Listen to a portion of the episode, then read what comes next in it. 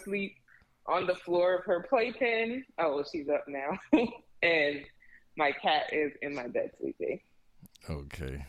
Your tumultuous day is over. Uh, I hope so. I really hope so. That was it was a lot, and I'm still very tired from it. But at least she's feeling better. Sounds like it. Sounds sounds. It sounds like it sounds real wild. Hey, what what folder is this? Okay, here we go. But yeah, it sounds pretty wild. I'm I'm glad that everyone is back home and back to normal. Mm.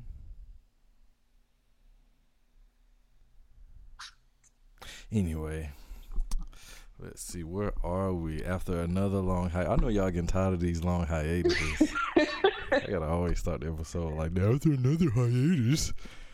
But let's see. Anyway, guys, we are back.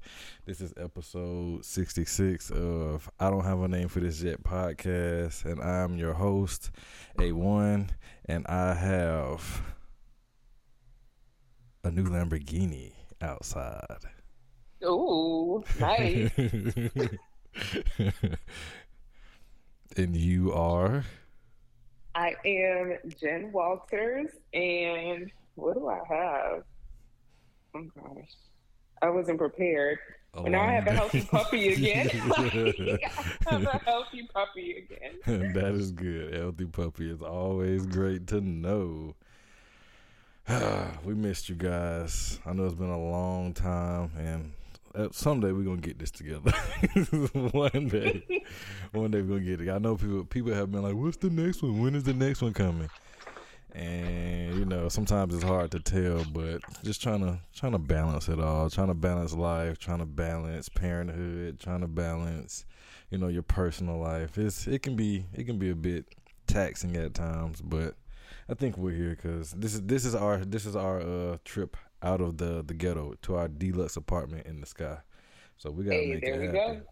Yeah, man. like you know, speaking of that, like that is one of my one of my dreams is to have a deluxe apartment in the sky. But uh let's see where where where should we start? I guess we could start with um what's this? Oh, watch.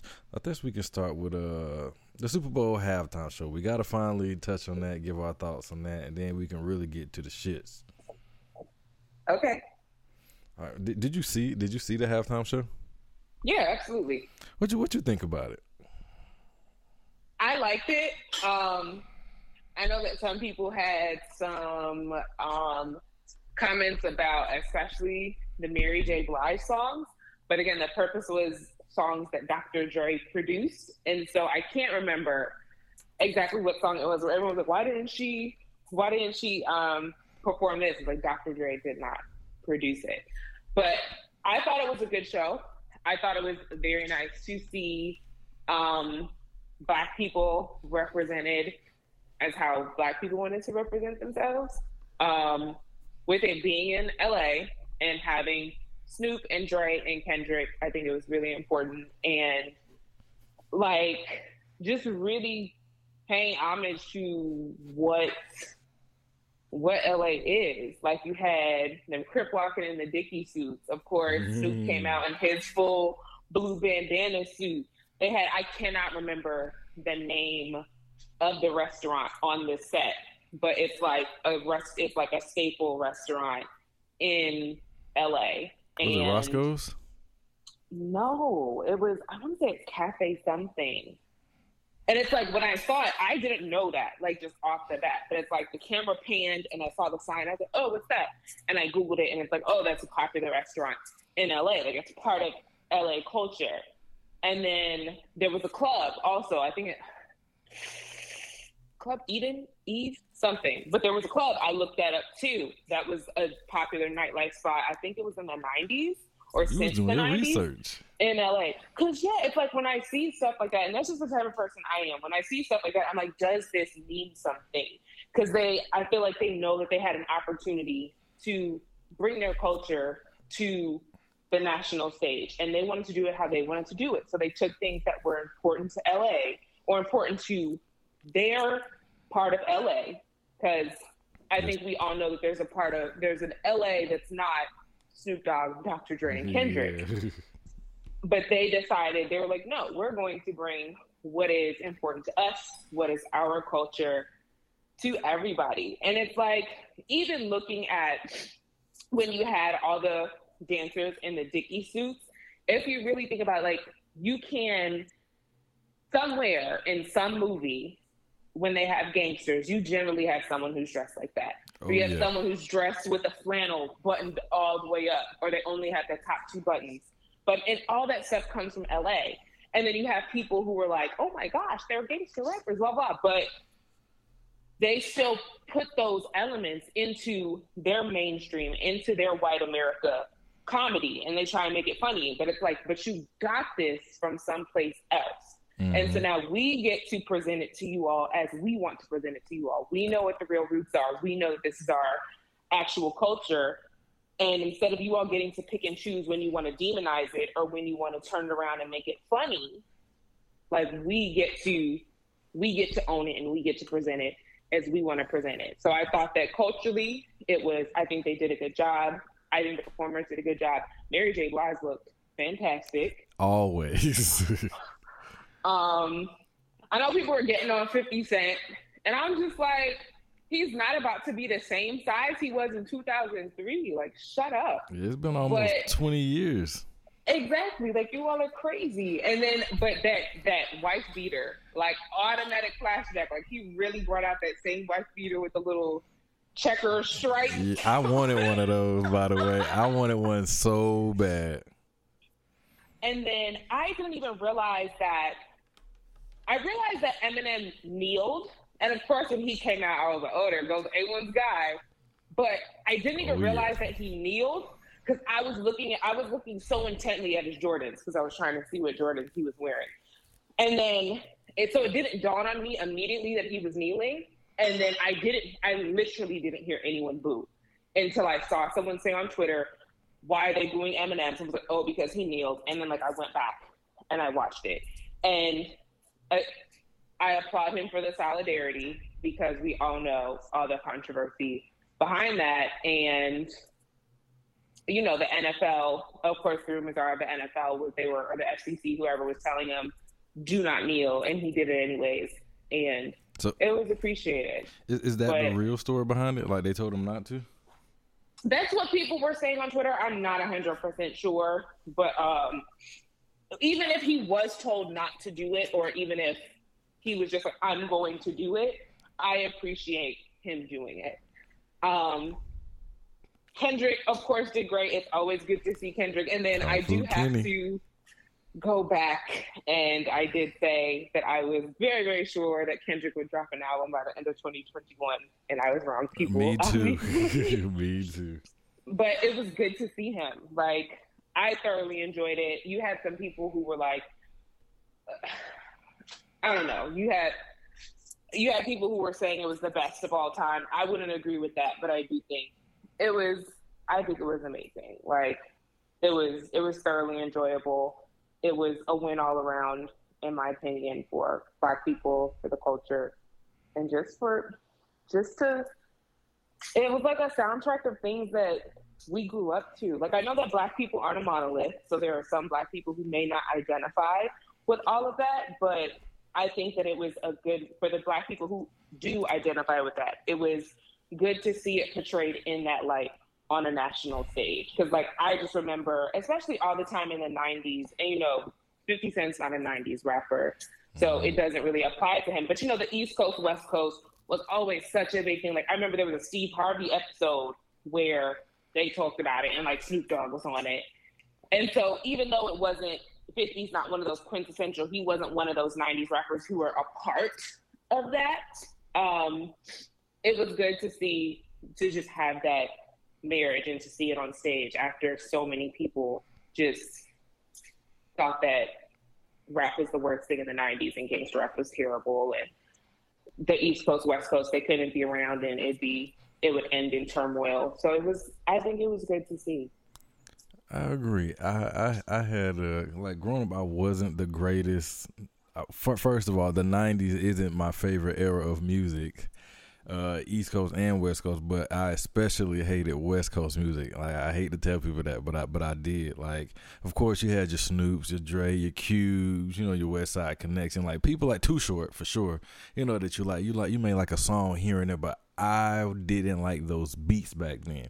But as I got older, I learned to appreciate those songs because of what what they meant to, you know, those people, well, the people from that area you know. Mm-hmm. But so I will say this: I wasn't too excited at first when they said it was gonna be like a, a, a LA thing. But now when I found out who that Dre, Snoop, Kendrick, I really, you know, at first I was wondering why they had Mary, and I was like, oh yeah, Mary did work a lot with Dre on a couple of these songs. So I was like, okay, that that makes it. But I just couldn't help but notice. I'm, I'm gonna get back to your Eminem point too. I couldn't help but notice that uh that I, that the game wasn't there. And I know everybody was talking about it, and I would have loved to see the game there. And they were asking like, why wasn't he there? I watched uh, another podcast where he was on. I don't want to, you know, shout them out too much, but I watched it was another major podcast, and he was talking about why he wasn't on there and why he thought he might not have been on there. But I can agree with that. But I also feel like if you're gonna represent LA, I think you should have Game. The game game carried the torch for a very long time. While Snoop was kind of, well, I ain't gonna say Snoop has never really been dormant, but like Snoop wasn't like the main. Well, he's always been the main attraction, but he wasn't the new hot attraction anymore. Like the game right. carried that that for a long time, and I'm a big Game fan. Like Game made me like California music again. Like it wasn't Kendrick, it was the Game and like it made me want to go back and listen to some of these songs and just kind of see what he was talking about, where, where, how you know, connect the dots and stuff like that. Because like I said, I hate it. Like Tupac is not my favorite rapper. He's not the greatest rapper to me. Like I, I come from that that that train of thought. So I, I was wondering where he was at, but I was just like, okay, I get it. Like these are all people who have something to do with Dre, but Game does too. So it's like, why not? But anyways, I think I was wondering. Wait, why? Why did Game say that he suspected he wasn't contacted for it? I didn't hear that. Because he probably was the safe, the safe one. I mean, he wasn't safe. Everybody out there was relatively safe. okay. safe. And game okay. is game. You know, he does what he does. Like, you know, he's he's a wild card. I think it was that, and I, from what I understand, him and Dre may have had a falling out. They may not be on good terms. And then again, it's like the time slot, like it, I think everybody had like maybe a minute and thirty seconds to perform. It was like what seven people had Mary, Fifty, Dre, Snoop, Kendrick, Eminem, and I feel like I'm missing somebody. Mm-mm, that was it. it. So I think the halftime show is only about seven minutes, maybe, maybe, um, ten minutes tops, maybe. But everybody had like a certain amount of time to perform. So I think they couldn't squeeze him in. Like, who are you gonna put in there? Like you know, like who would you put in there? Like Game isn't quite on the uh the mega star level like some of the other people are. But I guess that was one thing. But it was just like, how can you not have Game? Like Game been carrying the flag for LA for a long time. So that was my one thing. Two, Eminem kneeling like that. That that stood out immediately to me. But I, from what I heard through people who kind of know him, and who are mm-hmm. close to that camp, they were saying that it wasn't necessarily kneeling for like the Kaepernick situation, because that's what I immediately went to. They said he was kneeling as a tribute to Tupac. I like the whole Kaepernick narrative better because he's kind of been been carrying that that flag. But I can see both. You can be kneeling for both and just say it's one thing. You know, hiding, throwing a rock and hiding your hand. It could be that. But I do think that it was great to see Eminem come on out and do some of his, you know, the songs that everybody knew.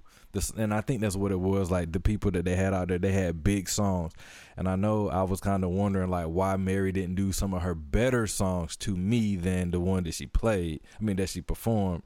Um, but it, I, there was a reason behind. Like, if you're gonna bring Mary out, you gotta let Mary be Mary. Like let her let her go into her bag for real, her bag of tricks. Um, but I did I did notice the whole Eminem thing, and I, I I guess from listening to a couple of podcasts on people who are affiliated with him, that's that's what they were saying the narrative was. But I think it's probably both, and I can understand that it is the NFL, which is going to lead me into my next the next point in the next topic. What well, ain't really a topic, but it's kind of a subtopic. Um, mm-hmm. uh, but the NFL being like all PC and don't you know? I think the the NFL is a largely conservative group as a as, I think that's what it is. I think it's a largely male, I mean white male run and operated group of people. I don't think there are any black NFL owners. I think we mentioned that before. but I think you don't want to upset your your base. I think you know right. they probably they probably did tell him not to kneel. They probably did tell him not to say th- certain things, and I know that for a fact because when Kendrick performed, we gonna be all right. And say, you know, we hate popos. Winter Killers dead in the street for show. They didn't let mm-hmm. him say popo. He blanked it out. He didn't say anything. I don't know if mm. people caught that. He said, and you know, we hate Winter Killers dead in the street for show. Like he didn't he didn't say it, and I was just like, they may they may have made him not say it. They may have been part of the the contract. And I got a clip from um I think on his CD they got like a news report where he playing the song. They was like, and he hate popos. I mean, and we hate popos. Wanna kill us in the street dead fo show. It was like, mm I don't like it. Mm. Like on, I don't know if you know what song that is, but I think it's on right before Blacker the Berry comes on on on to Pimp a Butterfly but there was a news clip and I said I was gonna play it on here, but I, it, it, immediately made me think of that part of you know on the album where he had like the news anchor, not you know not not giving him credit for the song because of what he said, like. But it's right. the truth. So I feel like the NFL may have censored them just a little bit, which further leads why the game cannot be there because game gonna be game. Like you can't, you know, you tell game, oh yeah, I'm not gonna do it, but he gonna do it anyway. The other right. people, they're pretty, they're pretty uh safe and I think that's what it was. But I really wish they would have just let Kendrick be Kendrick, you know. But we all knew what he meant though. So, but I feel like the NFL was only gonna let them be so black, you know, or so urban, as that's the word they like to say. Um, mm-hmm. But I do, I did want to mention that that that Kendrick didn't. I was gonna mention Eminem kneeling, but Kendrick didn't say popo because of the whole police brutality, which which also makes it seem like they probably you know had a had a big hoop hoopla about Eminem kneeling because on Twitter they were going crazy. This is why I don't watch the NFL. This is why they're losing their fan base. Like we're not paying to see this. Who are these people?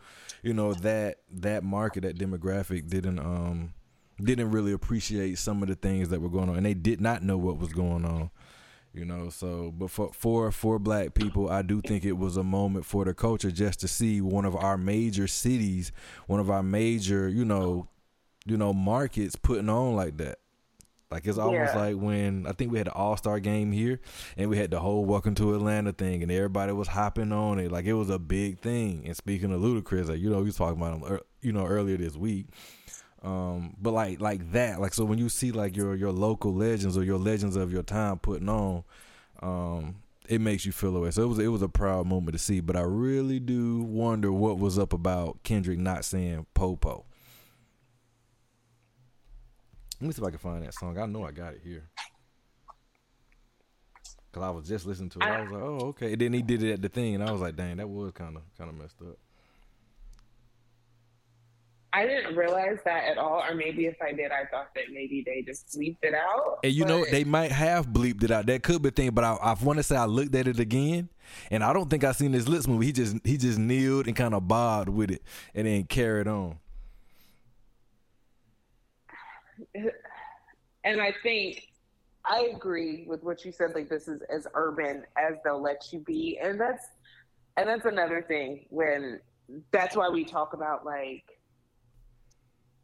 giving us a seat at the table, allowing us to be here, still just isn't enough because we're still censored. We still can't represent ourselves to the fullest and how we want to and how we deserve to be represented. Because again, the masses have an issue with it, but you wouldn't you wouldn't have the NFL if you didn't have black people. Let's face it, like that's we know who the NFL is mostly made up of, for sure, racial demographic wise. So it wouldn't, or and it wouldn't be if we didn't have those black men. It would not be as entertaining. Like you can't. I haven't seen any white man make a catch like Odell Beckham Jr. So, yeah, if you if you're looking, a, a part of me does feel like if you're looking for, you just want everything that you can relate to they better go to golf where you all still make up the majority of the players go to NASCAR. But mm. it's really not fair that black people are the talent, but black people have no control as to or have little control over what's going on. So while we do yes, we get to celebrate, you bring up a good point. We are still censored when we're given the opportunities. Then where do we go from here? And that's the thing, especially because Kendrick is so popular. So even if even if he did say it, there's of course they they know this song. Like even in, with it being live, the censors would know to bleep exactly when because they know what the song is. Yeah. So it's like we the amount of control that we have is still so little, even when it's our moment, which still sucks. And you know what? I, I, misspoke. I don't think it's the song is on Pimp a Butterfly, but that news clip I heard it for the first time with a, for the first time on his album, and I think it comes on right after Blood because um, DNA comes on right after. That's what keep playing in my head. But that news clip, I'm gonna see if I can play like a little bit of it somehow. I don't know if you can hear it. I can.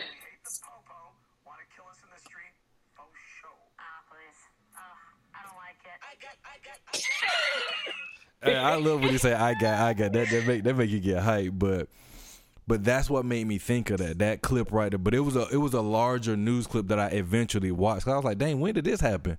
But it was it was a, it was it was on a I think I want to say it was on Fox News, the other Fox News, and um they was talking about. It. They were just saying how they don't like the music, how hip hop is, you know, trashy and it's, you know, it's device and all this other stuff that they pull out. But that was the clip.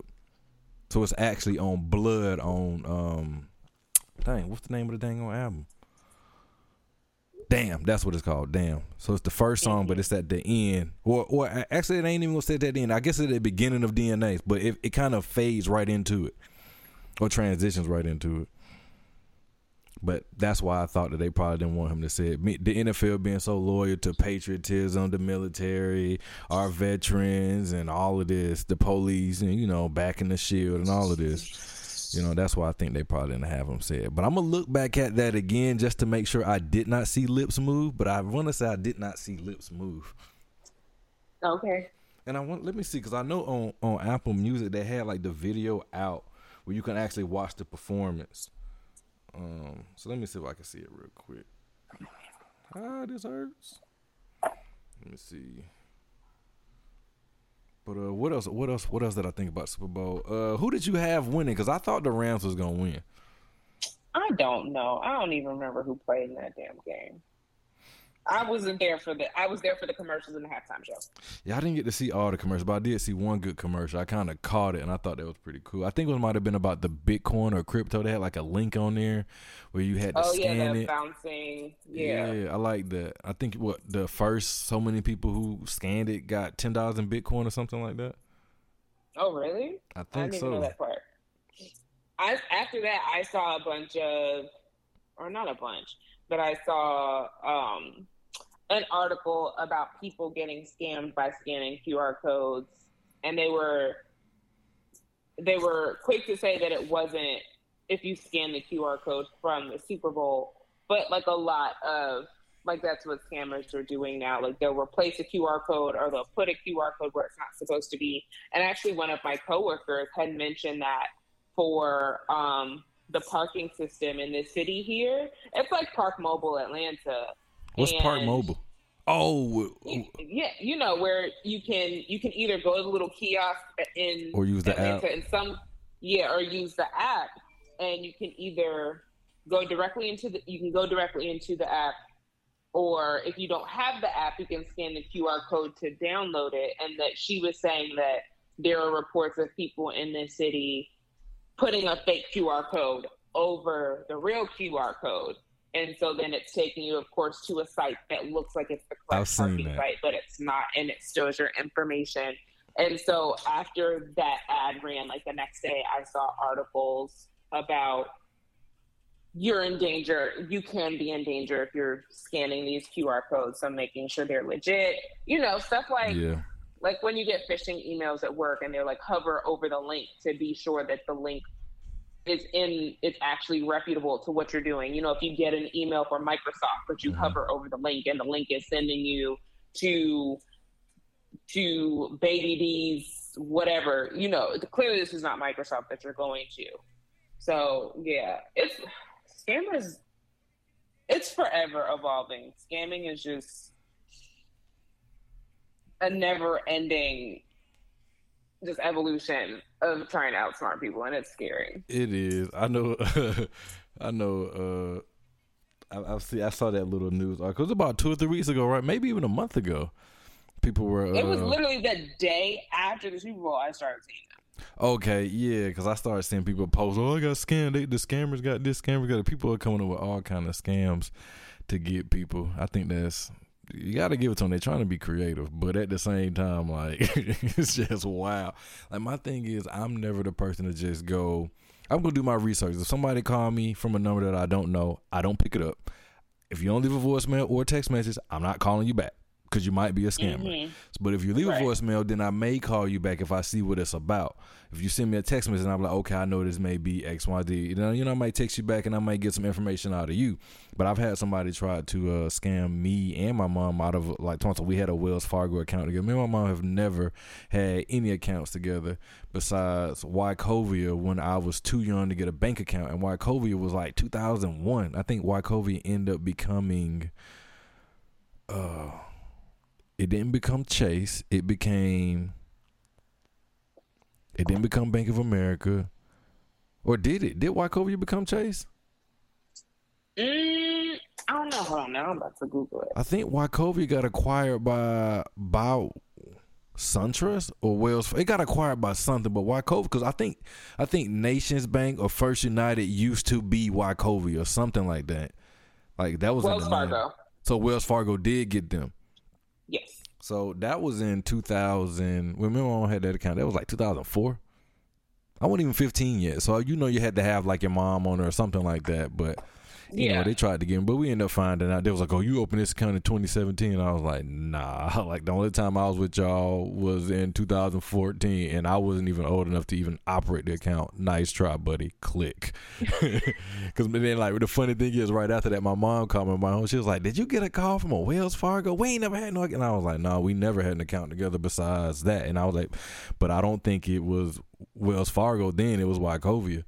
And I had been we had we had closed that account a long time ago. 'Cause I think somebody had uh I think maybe 2008 or maybe before that like somebody broke in our house and stole all our shit. I think we've been left Wachovia. I think Wachovia might have even been been been gone by then. But I don't know. Anyway, Mm. actually I think it was I think I still might have had Wachovia back then. I felt like I had a blue card, but anyway, but it was wild. It was wild. Um, oh yeah, but one one more thing. So I did watch it, and I did not see. Um, I did not see Kendrick's mouth. They didn't put him on camera, so I think they blanked it. I really think they blanked it. Okay. Like they cut away from him. I so I think they blanked it. If you ask me. Mm. And the name of the it was Tam's Burgers was the restaurant that it was, Burgers. And Eve After Dark was the nightclub. So those were two of the places that were on the set. And then the other place, I don't know if it had a name, but it was a barber shop. But I don't know if they had like a specific barber shop. But everyone knows that like barber shops are a staple in the black community. You know, I want to say somebody said that it was a black stage runner or stage. I guess you call it a stage runner. I'm not sure what you call them, but it was a, a young lady who set that up, and that was an actual map of L.A. or Compton. And so I thought that was pretty cool. And that so with you pointing out these things, I think that's that's probably why they that's why they stood out so much too, because it was very intentional for them to do that. Good as it should be. I think it I think it should be too. But um but yeah, somebody just text me something crazy. so like, can you send a hundred dollars? I know I know it gotta be a scam. Say, can you send one hundred? Actually let me let me look on my actual phone. It popped up on the watch. And this why this and we it's funny we talking about scams. Somebody like talking about They scams. look. The scammers and the FBI agents be working together because uh-uh, stuff don't be adding up. Or they mm-mm. How we talking about scammers then? You get nope. The FBI don't agents be reading this our is. text messages and then they be telling the scammers, okay, go try and get them and get a Oh, kickback. I might know who this is. This this uh, I think I know who this is. I don't want let me. I don't want to open it just 'cause I think it might be a scam. But let me see. Let's see. I think I know Yo, who you it know, is. I was watching Catfish the other day, uh-huh. and they did this thing where it was one of the ones where I think they said that the people lived close to, like they lived super close to one another, but they were never able. I mean, of course, the whole premise of catfish is these is you've never met the person, but it's like super egregious when you all live in the same city or you live yeah. 30 minutes away. And so it was one of those situations where they were really close, but then they were lying and saying that they had moved away. And so they were like, there was some website where you can send a link. You can send them a link, and when they click on the link, it lets you know if they click on the link and it gives you their IP address. And so mm-hmm. you can see their location. So I was like, I don't want to click on a link from nobody now. Yeah. Like, no. Uh uh-uh. uh They had been trying to do that through the email like for a while. I think that's just kind of wild. That's kind of wild. Like it's all kind of things. I know like the good thing about being with like Apple, you know, they kind of real privacy, but then again, it's like I think all companies sell out that. I think even Apple, but maybe to a lesser degree. But I, I just don't believe in nobody's just not doing. I think they get it some kind of way. Like when all these yeah. data links happen, I think something happens. I think that's when they sell it and they got to let everybody know. But um, but I, well, one thing I will say, Apple they do have like a private feature like when you like get on get online like they have like a way where you can like block your IP address so no one can uh, track you um and I know they got like uh the the sign in with Apple, so you don't have to put any of your actual information in. It kind of like a, it kind of relays it back to your actual email, but then one has your email, so they can't try to hack you that way. I'm pretty sure somebody could if they really wanted to, but I want to say, from what I understand and what Apple's flagship and one of their staples is, is personal privacy, like you know being secure. So I want to say if you if you got a MacBook, Apple product or anything like that, you search the web. That's one way you could protect yourself is by using um, some of those features that are built in natively. Yeah, there was. Uh, what were you talking about? The changing MAC address? Uh, I think. I think they give you like a fake MAC address or like a fake IP address because I know when I log on to the Wi-Fi um, on, my other phone at work, like it creates like this fake domain for it. I don't think it shares my IP or my MAC address or anything like that. But like if I was to search something, like if I just get on Safari right now, like even on my own private Wi-Fi, um, it won't um show who I am, where I am, uh, when I did it. It won't show any of my information that links it back to me. If you um do, I think it's called like Search Secure. I'm at the I'm at the look at the actual okay. term they use, but you can turn it on like once you go to your uh, browser. Oh. What's this? Let's see. Um actually let me just try it real quick. So I did figure out who this was. So you know I got the other thing going right and um mm-hmm. So it's him. I never saved his number. He was trying to. He was asking me, could he send me some money? But you know, sometimes it'd be like that, like I'll send you this and I'll you know give you this later. And but it's actually him. I just didn't save his name because I don't know his name because I met him through somebody else. I can't really name this person either, but I met him through that particular person. I never saved his name because we never exchanged names. We just kind of got each other's like uh, Instagrams. And so he wants one thing, and then he wants to do another thing. So I'm like, I mean, he so he actually wants three things done. So I, I you know, we can do it. But I'm, I'm, I'm gonna hit him back in the morning. I'm gonna say, hey, look, bro, what's your name? Because I didn't save your number. I have a habit if I don't, you know, if I don't get a name, I usually like to get first and last name. I'm kind of like, you know, like that. I got, I gotta have it. And if I get one name, like I may not want to change it later. So I have, I don't know, I'm weird like that. But, but yeah, man, like life is crazy. Life is crazy. Um. where we gonna go next? We got uh I do have another good one on here I want to talk about, but I guess since we're on music, let's stay on music from the 2000s. Okay. So I think like like do you ever like well I know we kind of talked about this but like do you ever like think back on how like uh music was and how it made you feel back then? I do. And I do think like every time that we have this discussion or when I talk about it with someone else, I do think that part of my love of that music is because it really does. It's like the soundtrack to a time in your life. Yes. Like it's like you remember what you were doing in college or in high school when you hear those songs. You remember being at those parties. And so I do think that has something to do with it. It may not necessarily be like really better than anything that's older or newer, but it holds a dear place in with you because of what you were experiencing. So I do think I, I'm willing to admit that that is a factor. Um, but you have to, but I can't even say that because I'm about to say like all the, you know, you, so many TikTok and Instagram sounds are sampling and doing mashups and remixes of all of these old songs. But I mean, the songs from the 2000s were sampling songs from the 70s and 80s too. So yeah. you can't really exactly say it's it's pretty much the same thing. Um, but I do think that there are certain things in today's music that's just trash. Like, there yes. are some artists that aren't talented, or it's like they're not talented, but they don't use anything in a new and innovative way to make them interesting. Like people will argue whether or not T Pain is talented, can really sing, blah blah, but we can't deny the impact of auto tune. Like we oh, just yeah. can't. So he has like he's solidified his relevance no matter what. But there's I couldn't name an artist now who doesn't have talent, but who it's like they've done something new and inventive and so it makes them relevant. Like i don't i just can't think of anyone who's like that. And maybe i'm just far removed from it because mm-hmm. i can't tell you the last time i've listened to the radio.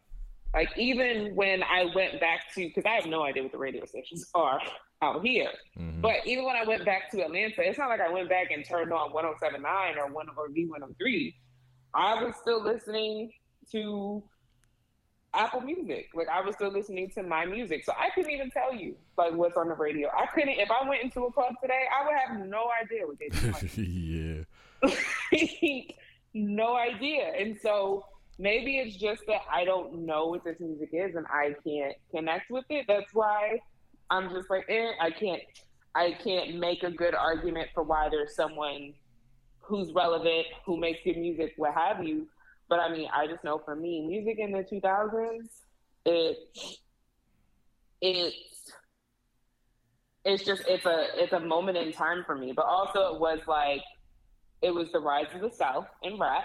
Oh yeah, and I think for everyone that was just like it was something that was pivotal because before rap used to be more East Coast and West Coast, and then it was like it was really a shift. The South brought something new to rap and I think that that's important all the way around. And so that that's something else where it's like that was it was good. And I don't think that was good just for me being in high school, me being in college. It was everyone, like everyone enjoyed that. Like you can you can play, I think that you can just like how there was some form of people enjoying California love, even if you're mm-hmm. not from California. Oh yeah. It was it became a universal thing. So there's a a universal enjoyment when you hear that music, when you hear snap music from the early 2000s, when you hear Ludacris from the early 2000s, like everyone just enjoys it because it was really a pivotal moment in in music. It most definitely was. Um I think like that music from back then like like i think that's i think that's kind of what made me fall in love with like rap and like lyrics and paying attention to it and like trying to make i actually you know want to make beats. Like i used to want to do that. I still kind of do. Well i still kind of i still have that that passion to make beats and i'm actually gonna start back doing it. I'm gonna have to because i'm not paying anybody to put music to my shit. I'm just not doing it. I'd rather just do it myself and call it a day but it's time consuming.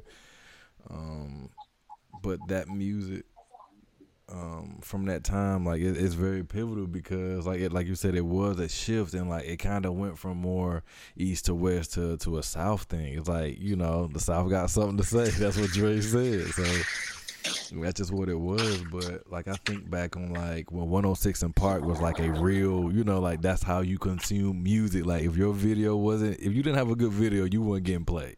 You weren't getting no airtime. You weren't getting recognized without a good video. Like like I remember like running home like in middle school to watch uh Bow Wow be on number one every fucking week on 106 and Park. And I remember like watching like man, Ludacris go get number one, Ludacris go get number one and Throw Them Bows came out. I mean Southern Hospitality came out. And next thing you know, it just, it just took off. Like he just he just kept going. And you saw Ja Rule, you saw 50 Cent. Like you just it was just a time to be alive then. It's like it's like like I remember, I don't know if you remember this song, "The Blast" with Talib Kweli and Hi-Tek. Mm-mm. Oh man, you remember that one? Oh man, you got to hear that one. But that song, like I remember, I was in seventh grade when I first heard that song, and I remember it was raining, and I remember I was, uh, I think we came home. It was kind of cold. Either it was like early November or December, maybe January, but I know it was cold. But I know uh, it was this girl that I used to like in like seventh grade, and I remember she was knocking on the door. And she was trying to like find out if I liked her or not. And that video was on. Like I'll never forget that video. I'll never forget that video because of that. And I, I guess I'll never forget her too because of that. And that's one of my favorite songs to this day. Um, I just just like it's like those songs are like kind of like a, a a theme song to your life at the moment. Like Yeah. Like it was just it was just different. Like I remember back then I hated Jay Z. You couldn't play no Jay Z around me except for like like I hated H to the Izzo. I hated that V to the Izzy. Hey, shut up right now. Uh, I was uh, what else? I, I was so into Nas, like yeah, Nas go get him, either, either, either. You know, one mic, one mic. I remember when that was a thing. Like it was just crazy just to see like how the music was like up until like 2010. Like I think around then that's when it did another shift. Like music became less about you know being the best and you know just it came more like catchy and the you know gimmicky. Yeah, who can play the game? Who can get the numbers? Like, and it's not necessarily about your talent. Like, who can hire the best ghostwriter to now get you to make something catchy? But like, I do think that having those music videos was a big part of it because it's like you had a visual to everything, and so it helped Oh, you with the memories. So even if you don't have like a moment like you where someone's knocking on your door and this song is playing, you could always have the music video, and that could be the imagery you remember if you don't have your own imagery for it.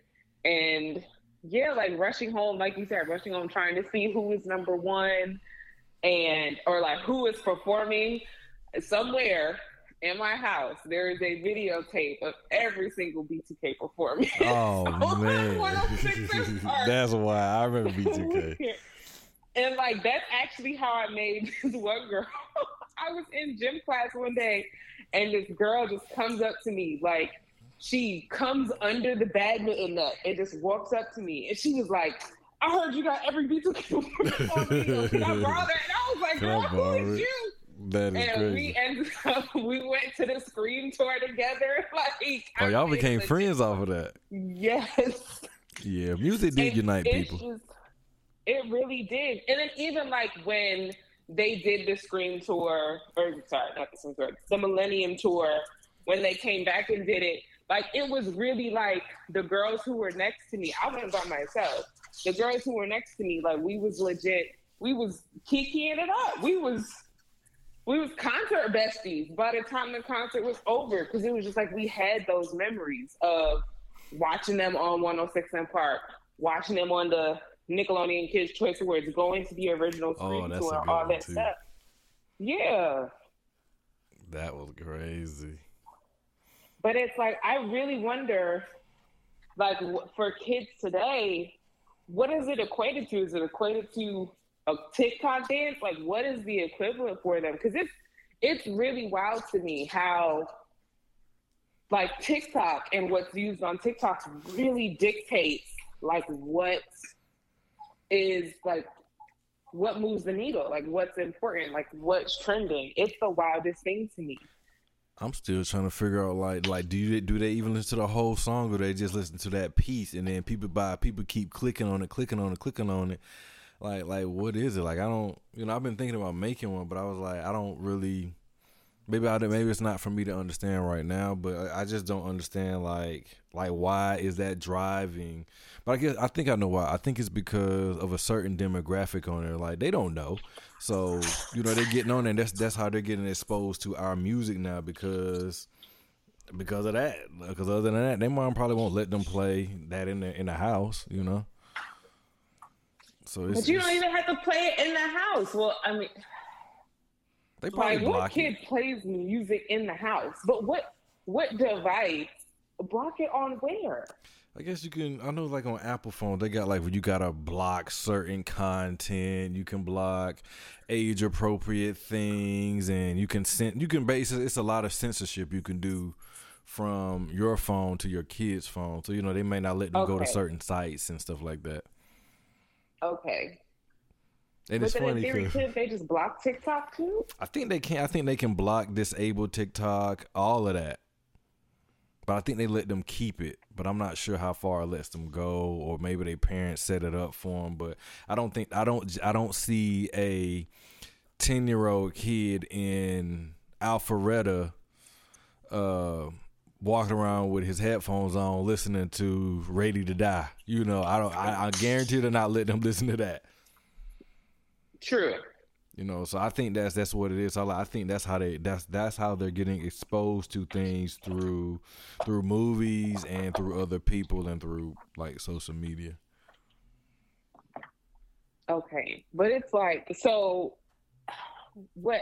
So I was telling you that before I had one of my friends, we were just like sitting at the house watching old 2000 music videos, and he was like, bring back the million dollar music video budget. We was watching like Honey, you know, Mariah Carey jumped off the balcony of the of the of the what's it called? Of the mansion into the pool oh, and then yeah. they're chasing on jet skis and all of that. And then you know, you have like Nas Hate Me Now, you had all the pyrotechnics. Hey, that was my movie right there. I mean that was my video. and I mean, while I understand like I get him, but we just know that it's not lucrative, it's not profitable. So like you remember was it 2000? It was 2019 when Roddy Ricch came out, and it was the box and Justin Bieber's Yummy going mm-hmm. back and forth for the number one. And when I tell you, I used to play Roddy Ricch's whole album really? at work. Like even I just I wouldn't even if I'm like on a call and I'm not listening to music, I would still I would turn I uh, would put it on mute but I would just play the album over and over and over again for him to beat out Bieber. Okay, and, okay. You know, I did not see the video for the box until 2021. That is crazy. Two years later, like a song that I 100% supported. Had no idea that this had a music video. I, I happened to see it at the nail shop. It played at the nail shop. That's when you're gonna see they it. Play stuff from YouTube. Yeah. And I was like, yeah, like this song had all this hype, all this interest. It had me playing it over and over and over again. I've never seen the video. So why is a label gonna spend money on a video? It's just it's not needed for the marketing now because all of this stuff that goes on on social media is enough to give it the hype. And I'm just like, I would have, you could have never told little 12, 13, 14 year old me rushing home from school to watch TRL 106 & Park that one day music videos wouldn't be important and wouldn't dictate like who's who's winning stuff and who's whose song is getting played on the radio. You could have never told me that. But now it's like you really don't need these shit. Like at all. Like at yeah. all.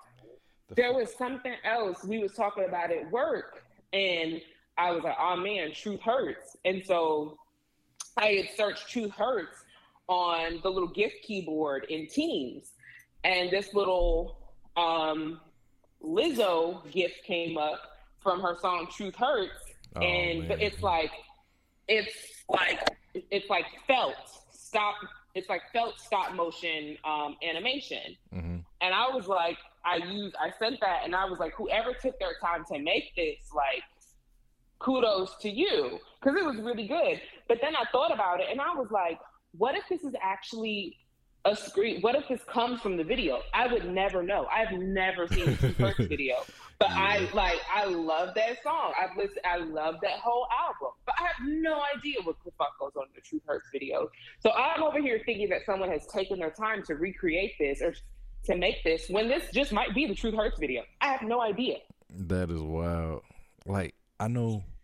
I'm gonna ask my sister, do she still watch video? I feel like she does, because last time I was around her, pretty much every time I feel like I'm around her, there, there, there's a video on. But she used to be so into it, and it's funny that, like, just sitting back now that we talking about, just like, why did we have to have a video for? Like, a lot of times the video didn't even match the song. Sometimes I'm like, what was going on here? I think the R&B songs, their videos was pretty good at matching. But then again, I'm just like, like Rihanna Rain on Me. Not Rihanna, but Ashanti Rain on Me. Ashanti? yeah, Ashanti Rain on Me. Like just her video. I remember watching that video, and it just kind of felt like it was a movie going on.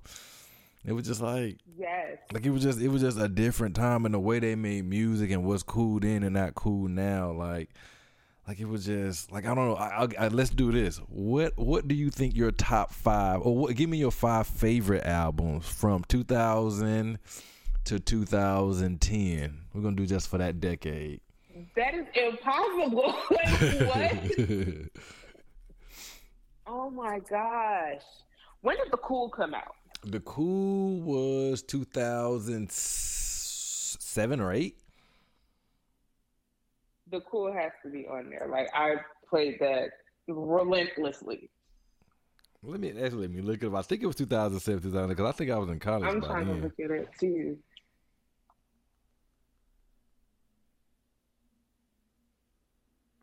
The cool. Wait, wait, no, that might have been 2005. I'm I'm thinking about food and liquor. Wait.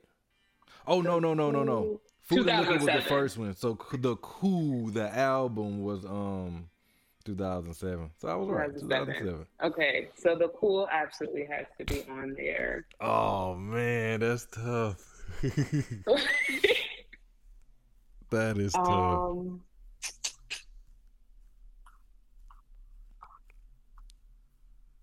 oh my gosh, this is a really hard question. oh man. Um, original so far gone. Okay, I give you that one. I give you that one. Um, oh my gosh. Yeah, that is hard. That's a lot of time. You're right. Oh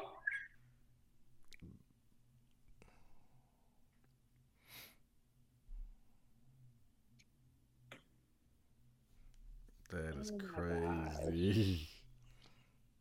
This is this is too much.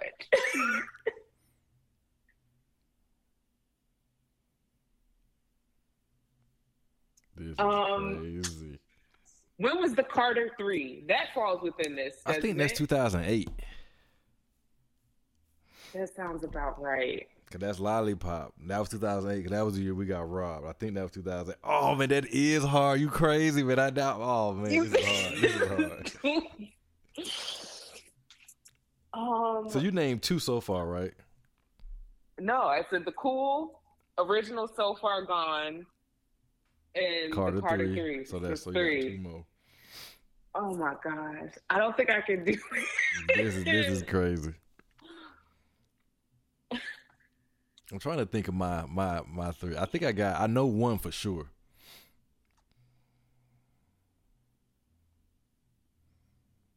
That's um, crazy. That's a lot of fucking music.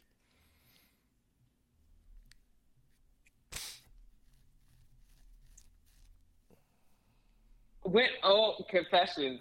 Confessions. Hey, oh, I forgot about that. That's crazy. 2004. That was a time. I was hurting and I ain't never been in a relationship. Oh, tell me about it. Yeah, I was somebody groupie baby too. That's crazy. That I was singing Superstar. I ain't gonna ever forget that. That is crazy. That might have been the best album. That's that's definitely top top three albums of the past ten years. That has to be. Yes. Oh, Um, man. one more. I, oh my gosh.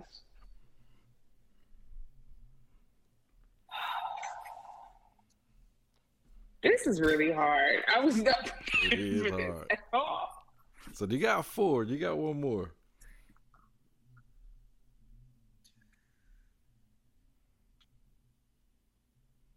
Oh my gosh.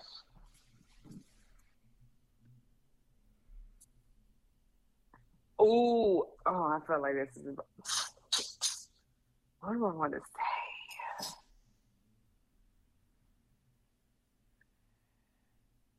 And you know, I feel like a small part of this will be unfair because she passed away. There was nothing she could do about that. Aaliyah. Uh, yeah, so I was going between Aaliyah, her self-titled album, and Beyonce B Day. Because I just have more memories of B Day, but I mean, what what other memories am I gonna have of Aaliyah? She passed away. But like B Day, when that came out, like you couldn't go anywhere without hearing a track from B Day. Like that was my first year in college, so the whole dorm, like the whole campus, was playing it. So yeah, man, B Day, because that was yeah, man, B Day. I feel like Or that's. you know, one- wait, Go ahead. does she have any? Does she? No, because self-titled was in 2013, so that's beyond this. So that will only leave. I am Sasha Fierce. No, B Day. I'm gonna stick with B Day.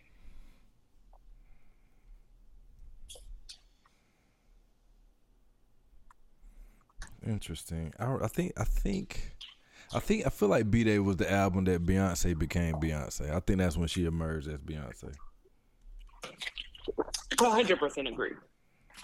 Um, I think first of all, my my one uh, the easy one. I'm gonna have to go with Southern Hospitality. That's Ludacris's first album, uh, mainstream album. I'm gonna have to go with um. It's kind of recent. It's more in the re- it's in the latter years of the last decade, but I'm gonna go with uh. Dang, I can't even think of the name of it now. a recovery by Eminem. I think that that that album, I think the album really spoke to me a lot. I think that album spoke to me a lot, like just just where I was in life. I think that was like 2010, so it's at the tail end. Um, that album spoke to me a lot.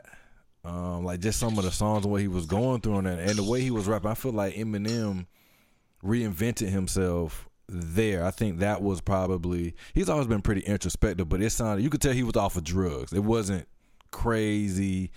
Nah, nah, nah, you know, Eminem with the funny voice. He still had funny voices, but not like he used to.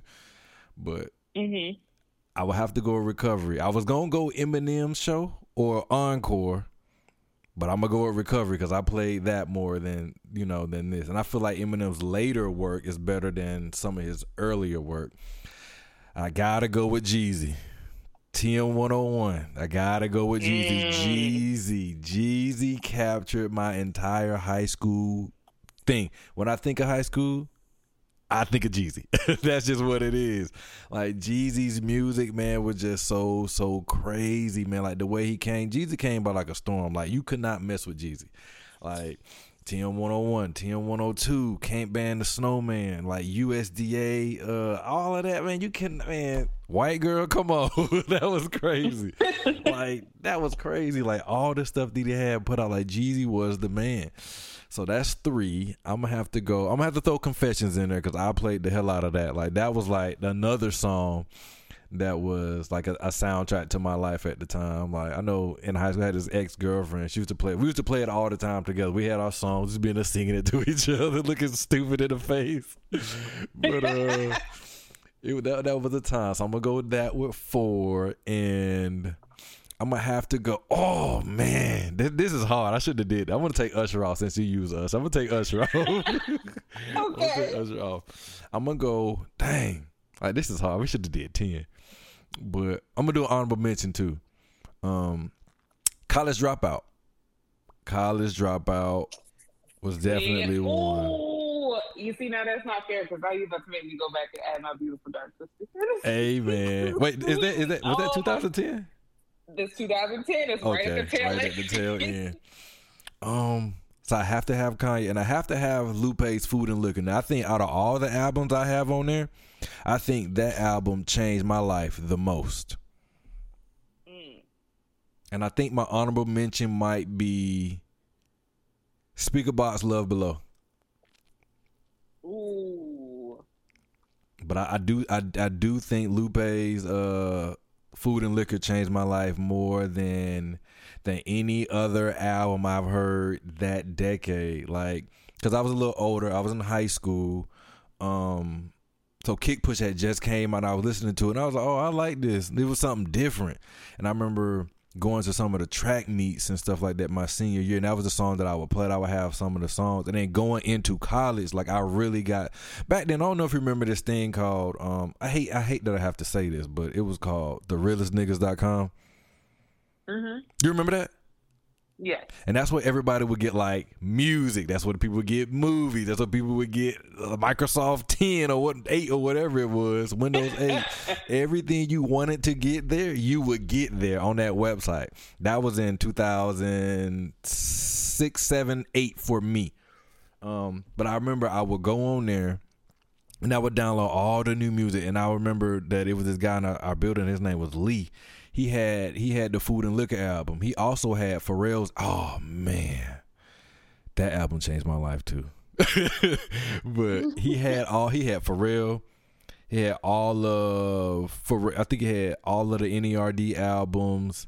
He had Pharrell. He had Food and Liquor, but Food and Liquor was the one that I actually got to sit down and listen to from front to back, and it changed my life. The way the way he told his stories, the way he weaved in and out of this, and you know, just the way he just it was just a feel. It was something so different and so fresh about uh, food and liquor to me, and that and ever since then, I've been a Lupe fan. You cannot say nothing bad about Lupe because I'll fight you for real.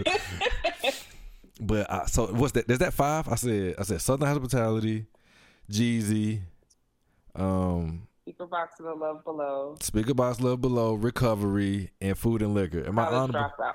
College dropout. So those, those are my those are my six. Those are my five. My six. Okay, well, my I have to add my six because my beautiful dark twisted fantasy. Okay, I, I, I okay, okay. Dang, we should have did like thirty. We should have did because I could do this all day. Um, but yeah, man, like music was different. Another album, like I said, Pharrell's album. Um, like it's I think it's his self-titled album. Pharrell. Actually, let me just look it up. But it was the one where he had uh, what was the song off of there? I gotta go look at it now. But Pharrell had a bunch of songs on there. Pharrell hit that song on You Can Do It Too, Young Love. Um. What's the name of that song? I can't think of. It's right on the tip of my tongue. I can't. It's called "In My Mind," the name of the album, but I can't think of that song. Um, uh, I feel like Fergie was on it. Oh, can can I have it like that? That's the name of it. I, have looked it up. Can I have it like that? But that album, that that was another good album that changed my life. Just because of what they was talking about, it made me actually think about my place in life and what I was doing. Like I was a freshman in college, like didn't know what the hell I was doing. I didn't even want to go to college.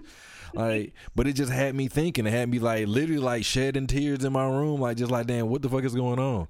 Like, who can make songs like this that make you make you think and feel like this? And they they was doing it. Kanye West did it too with College Dropout.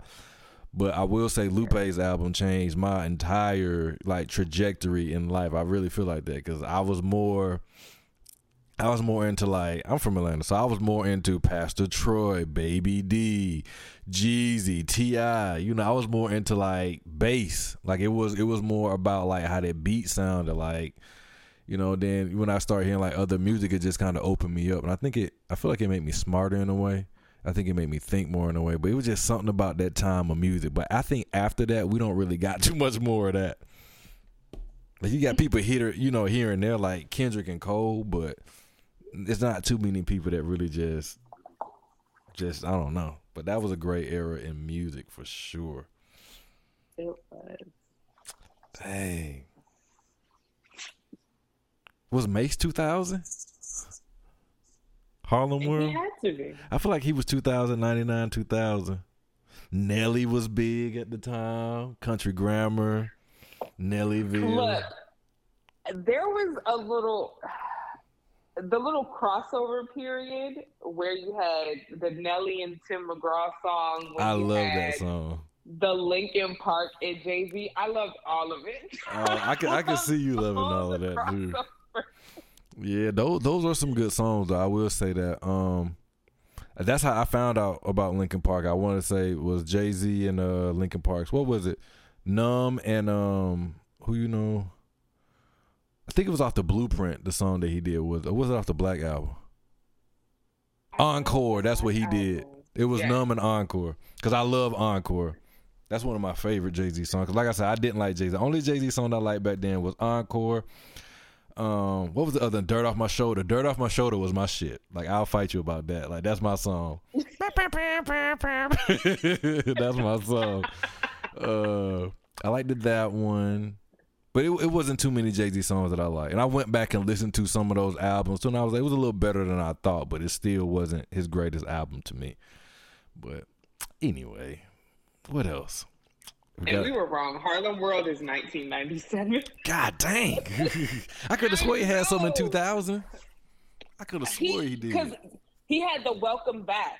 What- that was college, what right? With the wel- it had to be because if Harlem. back. Wait, that might even been 2010. No, no, it was a little before that. Let's look at it. 2004. Okay, so maybe that's what it was. That was a cool song too, though. Yeah.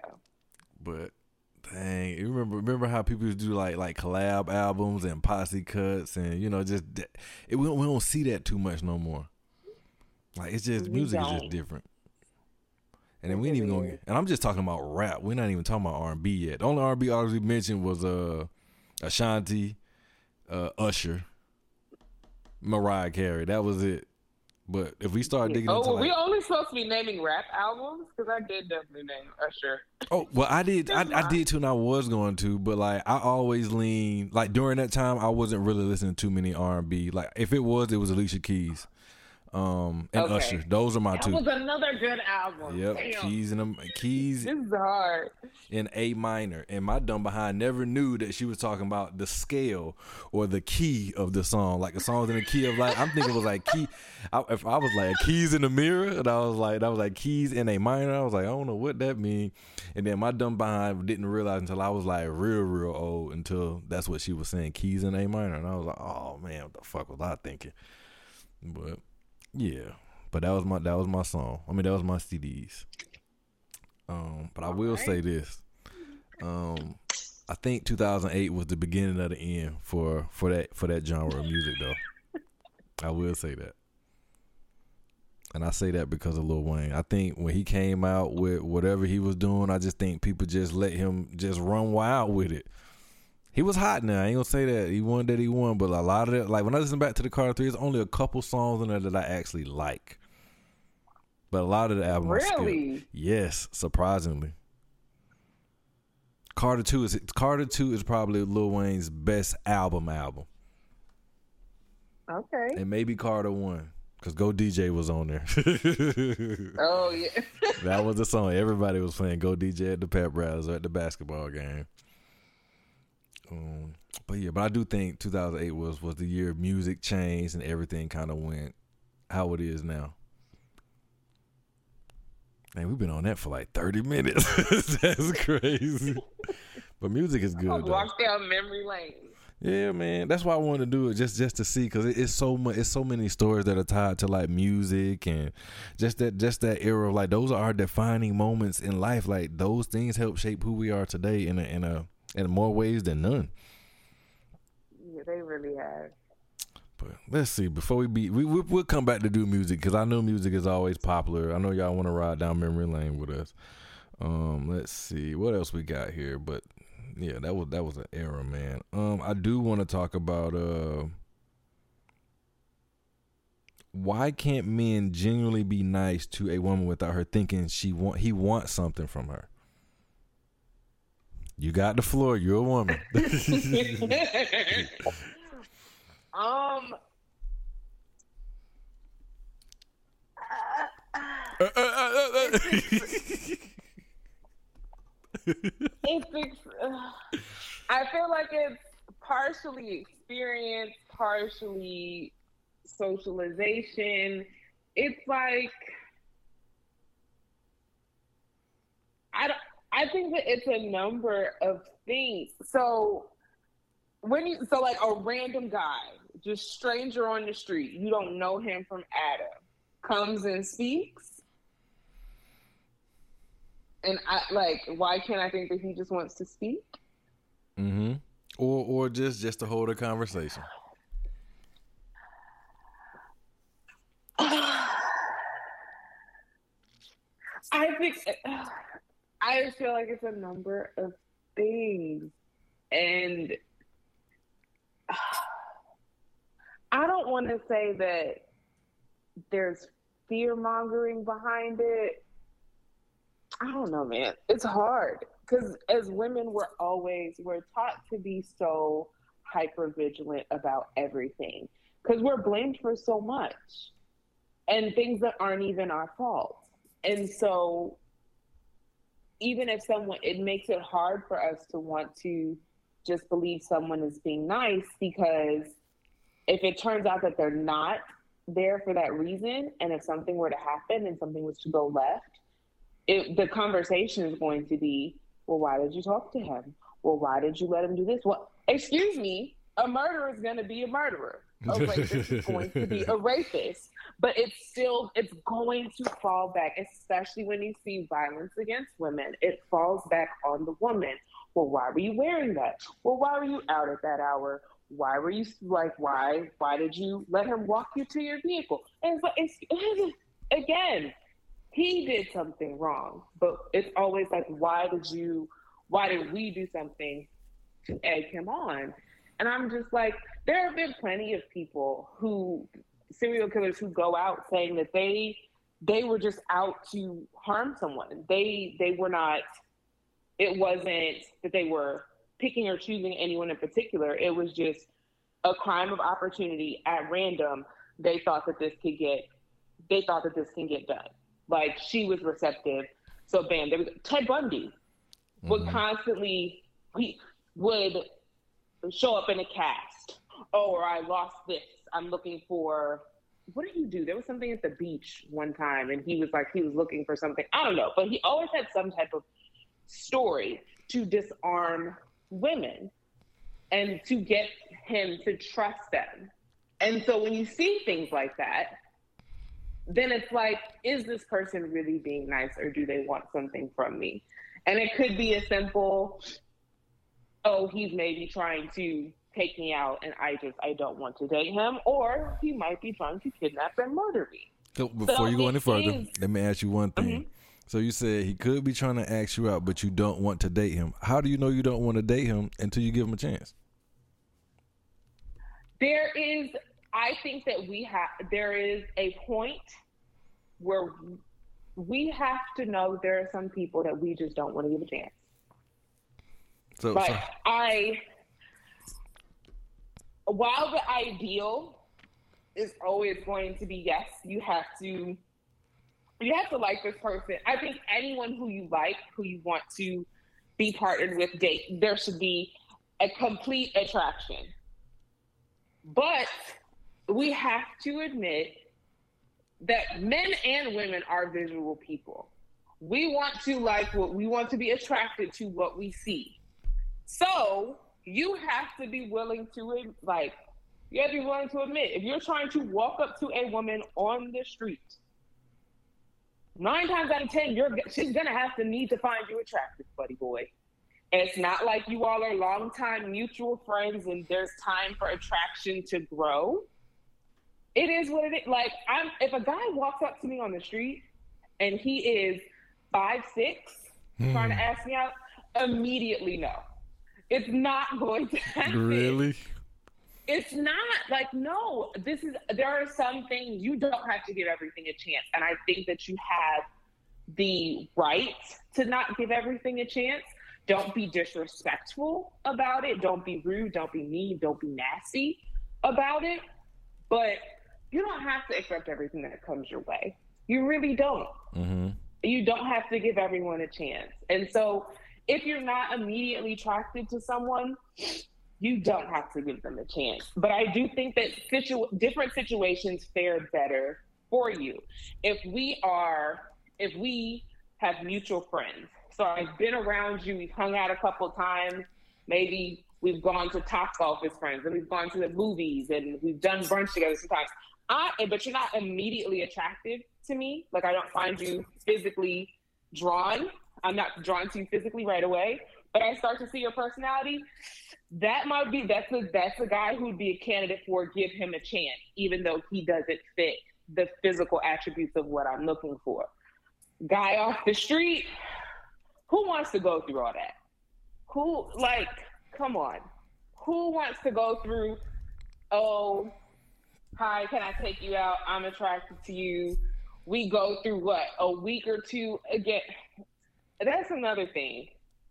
The men are unwell. no, I do not I do not want anyone attracted to him or not. I can't do not what are you doing me to death. Do not not be able to hold a conversation. I don't need my time being wasted. So that's even worse if you're not attracted to someone you still try and give them this chance, and then it's shitty. You can't even make it to a date because he can't carry a conversation or he can't plan a date. He just wants to come over and Netflix and chill or something. Then you're looking like, why did I waste my time? Then you're telling yourself, I told you this man who, with ashy elbows, who had the nerve to come up to you in the street in public with you at the elbow that you should have left that man alone. He can't even put lotion on himself. So what makes you think he can put together a date? That's the conversation you then have with yourself. Because you're like, you knew better. You knew better. But I feel like men like to push us into this whole, you don't know what you might be missing, baby. That's let me miss it. I've been missing you for how long? I can miss you a little longer. I can miss you a little longer. But yeah, it's like people, we're not socialized to think that men just want to be nice or men just want to be friends with us, not strangers. Like, no, it's too dangerous. And then even for the men who have no ill intent, because of those who have done wrong and who do have ill intent, and because of how other people handle and often blame the women, it makes us even more it makes us less inclined to want to to engage or to think or to really believe that you're just here to be friendly, just to be nice, because there's always something in our mind that is like, if the tables turn and if this goes left, who is going to go up for me? If I were to go to the police, are the police going to believe me or are they going to question what I did to get here? It's a very scary feeling. So let me ask you and, this. Well, go ahead. Go ahead. Yeah. No, go ahead. No, it's just it's really scary, and it's something that I can't I can't imagine being like faced with, and really being like.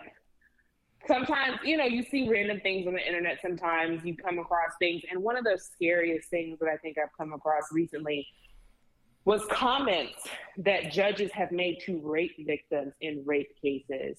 And when you have judges saying things like, well, you wouldn't have gotten wet if you didn't want it. That is so disgusting, demoralizing. But I can't even think of all the words to say to describe what that is. And even if I could, I I can't even scratch the surface of what I what I can only imagine that young lady was feeling. And so in the back of our mind, we always have like, what's on the other side of this? What could potentially be on the other side of this? And who will be there to support me or will I just have to figure this out on my own because women just aren't supported they needed to be supported. So what was your question? So so how do you make friends with a guy then? Like so how how does that start? Like what would be a way to to do that? Because it seems like I feel like nice guys always finish last or like it's always just like I feel like sometimes just just with so many people, and I feel like women are in their head so much. Like, what, wait, just just with the topic that you just gave us, or, or scenario you gave us alone, that's just one thing. But there's a million other little things that are going on in that I feel like are going on in women's heads that that kind of keep them like blocked from what could potentially be.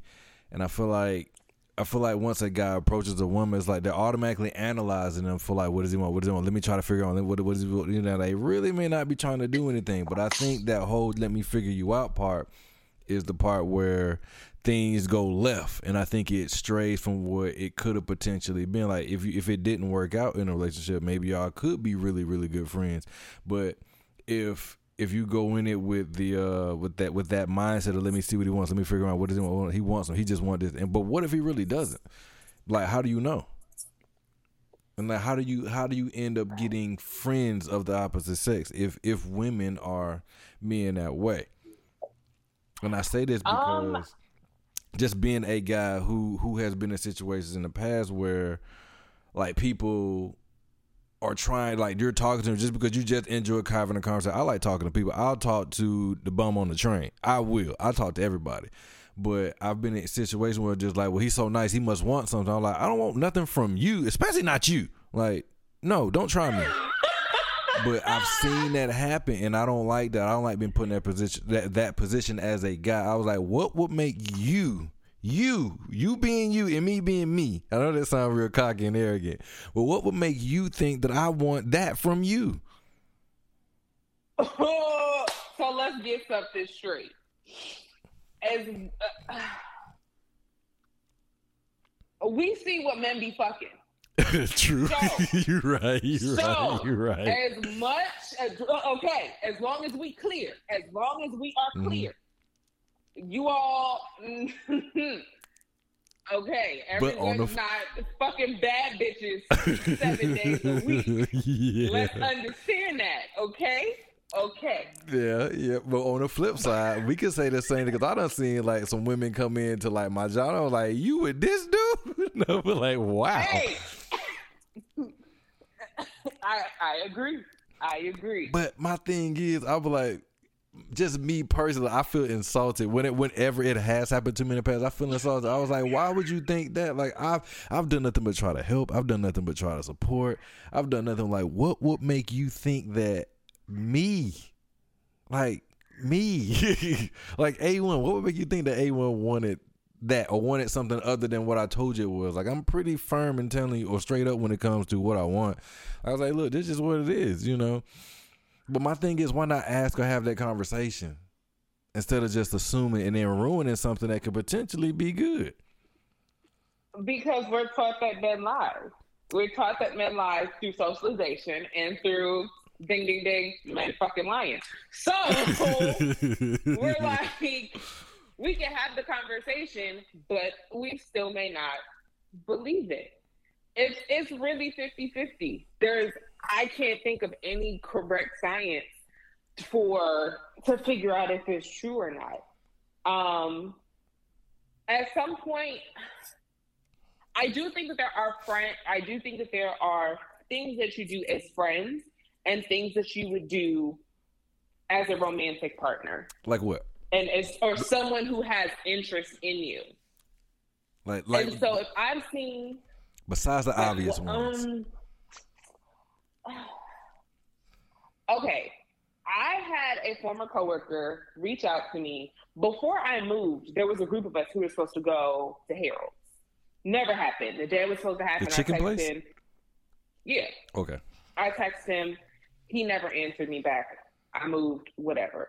So he had hit me up the other day, asked me how I was doing, um, and randomly, out of nowhere, just said how he used to have a crush on me. And I was like, I don't know what you're sharing this information with me for, because this man, when we worked together, had a child. We know how I feel about that. So mm-hmm. that already disqualified him. Okay. But he has since gotten married. So like, why would you even share that with me? And like, I never had that feeling before. Like, he and I, we were coworkers, and then we became friends. Like, he's not my fucking bestie. I'm not about to call him some happens, but you know, he hits me up. We'll talk about our day, like whatever, whatever. If he never, if he needed my help or advice for something, I would, you know, I'd be willing to give it to him if there was something that I felt that I could. I actually, my ex, when he was so gung ho about he's going to move to Atlanta, blah blah blah. Um, I kept on. I was asking because once he left the company where we were, he he and another guy had left, and they were both doing very well for themselves, and it dealt with driving. And so I had asked him like, "Hey, I know you're in charge of hiring. My boyfriend wants to move here do you think you'd be able to help me out? Like I do think that we had we had that type of friendship where we can be, you know, we can ask each other favors. We can try and be nice to one another. I never had any inkling that he had romantic feelings for me at any point. He admitted that, and I was like, I don't know why you're saying this to me now. Mm-hmm. Like you're married, you have a whole blended family. Like please get out of my face. And now you've made this awkward. And then he was asking me about when I was going to come back to Atlanta to visit, and I was like, I don't know. Um, you know, I now have a puppy, like traveling is different with her now. I don't want to board her for long periods of time. And he was like, oh, well, maybe I'll just come there and visit you. And like, that is crossing the friend line at that mm. point to me. That's not what something that just friends would do. I like, no, that's too much. No. To me, that's not a normal friendship with boundaries, in my opinion. And I expressed it to him. I said, I don't think it's appropriate. So I feel like I feel like there are certain things where you can know like this guy is just trying to be my friend. He's just being helpful. Like me, I have a small credit union that's based in Atlanta. Um, until I got my Cash App card, anyone sending me money on Apple Pay would just be stuck in Apple Pay. Like if I couldn't, if I didn't owe someone else money, if I wasn't paying someone else, via Apple Pay, or mm-hmm. if I was going somewhere that took Apple Pay, the money would just sit there. And then one time I was like, shit, I could really use this cash. So I told one of my friends, like, hey, can I transfer you this money? And I take you to Bank of America and you take this cash out. He was like, yeah, sure. Like, that's something he's being nice. He's being a friend. That is what a friend would do. Like, that's that's appropriate friend. Like, that's kindness. I'm not thinking that my friend he's not trying to do something more because of that. Like no, it's like no. Mm-hmm. We would we would go out sometimes, and I know like a friends between jobs. We're all going out, and I have a friend who is less conscious of what other people make.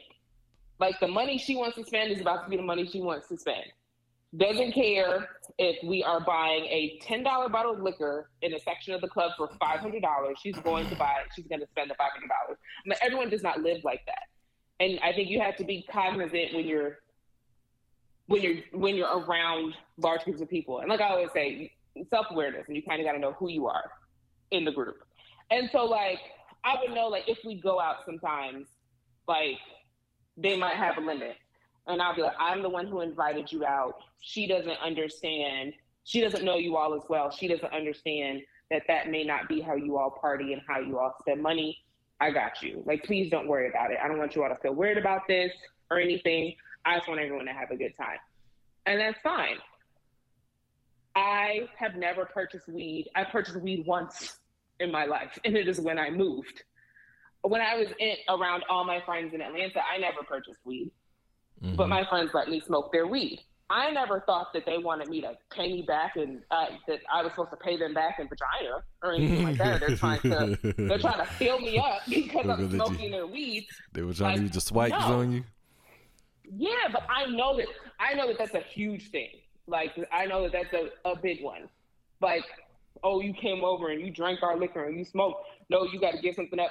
I know that that's a huge thing that goes on with women, but my friend, no, we're being nice. We're being friends with one another. Like, I'll come over, I'll buy a bottle quick. Like, we want to drink, we can drink. That's fine. Or if you all just want me to put cash on the weed, I can do that too. It's fine. But it's never something that's asked of me. And it's just like, I just feel like that's, I never felt like my guy friends were trying to use that as a pathway to my panties. Like, no. but there are some things where it's like, that's romantic, dude. Like, what are you doing? like, no, that's something for your partner to do. Yeah. And and the only example that I can think of is again making a specialized long distance trip to come see someone. Um, but especially after admitting something like that. But I just think that there are you I I think that part of it is you can just tell, like you can feel it. But what does that what feel like can, though? Like from a woman's perspective. It feels like it just feels like they're coming on to you. Like I I don't know how to explain it. And then I know that those feelings are probably different for other people and for different things that they've experienced in life. So that's another thing. Um, because you don't know everyone's history. So there's someone who probably who may have been taken advantage of from someone who was a hundred percent just nothing but very friendly to them.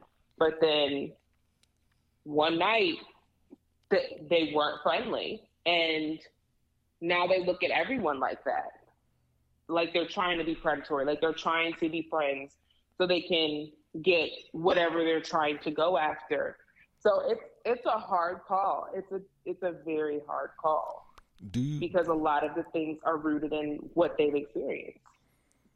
Do you think that's ingrained in us at a young age? Because I feel like even as kids, like that was that's what it was. I feel like people teach you, and the funny thing is, I feel like women are taught one thing and guys are taught the equal opposite. And I think if we oh, if we're if we're taught that oh all women are this they only want you for something like you know that same thing but for something different. And then if women are being taught that a guy ain't just being nice to you for no reason like how do we get anywhere as as a society? Like that's that's my that's like the that's like the age old question for me. And it's just like like is it is it just conditioning? Because like i said back in the day like that's just what it was like growing up in high school, growing up in college. Just even more so as an adult. Like you just can't be helpful. You just can't just want to be friends with somebody just because without it without somebody thinking something else. That then if someone, I guess, eh, I guess people don't really say too much about it because then it gets awkward.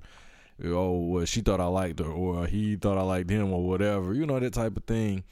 But it's, it's just I just feel like I feel like this stuff starts early on in our life, like it's ingrained in us to to be wary of the others, and I just feel like me personally, I just feel like men get such a bad rap in the world, like, but then again, women do too. So it's kind of crazy, but I, I just feel like you just can't genuinely be nice to somebody without them wanting something. I mean, thinking you want something from them as a dude. I do think that it's it is how we're socialized. It is what's ingrained in us, but we it has to be the society who changes it, and part of what that change in society will have to be is holding people accountable for what they do wrong, holding the correct people accountable.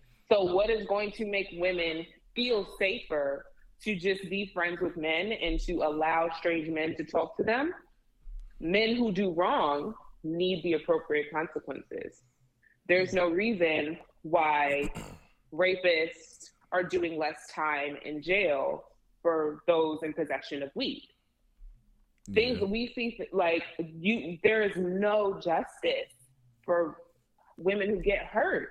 There is no justice for for victims of domestic violence. Like so we can't, if we can, if society will not protect us, then we have to protect us. And that means keeping every stranger danger Joe who comes within arm's length of us at arm's length, then we're going to have to do that. If we want that to change, then yes, we have to, as society, understand people can do nice things for one another. But when people don't do nice things, those people need to be punished accordingly and that's it. Like, but that's that's a lot of change that we're looking to have. So on a singular in your own personal bubble level, I can't even answer how a guy can become friends with a girl. You better be her coworker. You better be yeah. a friend of a friend Because I'm not gonna lie, being a man and coming up to a woman and talking to her on the street, oh, you better be fine as fuck, rich as fuck, something, mm-hmm. something. Because I mean, there are things that are gonna let people let their guard down, and uh, it it is what it is. That's the game. That's what the world is. But I I personally like when I go when I see things, and I just thought about this today. Like I completely messed up. I used to I don't even know if they did it, but AM I think Regal was the one I always used to go to, and then AMC started doing it too. They would do the Oscar best nomin best film nomination film fest. Regal, I know this is how Regal did it, and like I said, I think AMC started doing it, but I don't know their exact model for how they would do it. Regal it would be $35. You buy a pass, $35. You get to see the seven Oscar nominated picture, Oscar um, nominated films for Best Picture. And then what they would do is they play them for like two weeks or a week and a half or like two and a half weeks. And then they'd have different time slots. They'd play one at like 12, 3, 5, and 7. And then they'd rotate which films they play at each time, each day. This way it gives people a time to see every single one. So you, seven films for thirty five dollars. That's five dollars a movie. That's that's uh, it's cheap. Mm-hmm. and they would have like a special five dollar popcorn and soda combo, and it would give me a chance to see films that I normally wouldn't go see myself. And I'm like, it's five dollars. And some of the films that I saw were great. Like some of them were things that I wanted to see on my own. Some were things that I had already seen on my own. Whatever your Black Panther was in there, of course, I already seen it umpteen other times. But I'm like, one more time for the road, let's go. Um, Jojo Rabbit was one of the ones where I had never heard of it. When I read the synopsis, I was like, excuse me, this is a film about a little boy who has Hitler as an imaginary friend. Really? You all are sick. What the hell is wrong with you all? When I tell you that movie was so good, it's so funny. But then I got out of the theater and I thought about it. This was a whole satire about Hitler, my guy. Could you make a satirical movie about enslavement? And could it be Oscar picture best film worthy? Because we already know we got to be suffering to be nominated for shit. So we yeah. can't be laughing about slavery. And so I was like, I miss, it made me miss college it was so easy to make friends in college. Because we were all just like you'd be in class everyone had to read the same book everyone had to read the same chapter. You start talking about stuff. And it was just you know it just it fostered communication and it fostered community or at least my college did.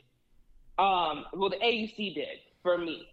And i was just like you know i'm seeing all these movies and i want to talk about them. Parasite was another movie. Everyone had talked about it wasn't something I'd see on my own, loved it. And I'm just like, I wish that I had someone who I could talk to these movies about. And I mean, yeah, I can talk to my friends, but I'm just like, I'd be open to if niggas want to meet up in the lobby and go to Starbucks after the movie and talk about it. I really would. Like, I would not mind doing things like that. Like, making friends in adulthood is so much harder. It's like you have to actively look for stuff. And I know that there are like there are apps for that. There are meetup groups for that.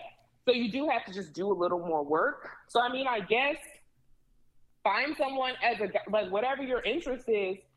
Find some type of meetup group that has for your interest.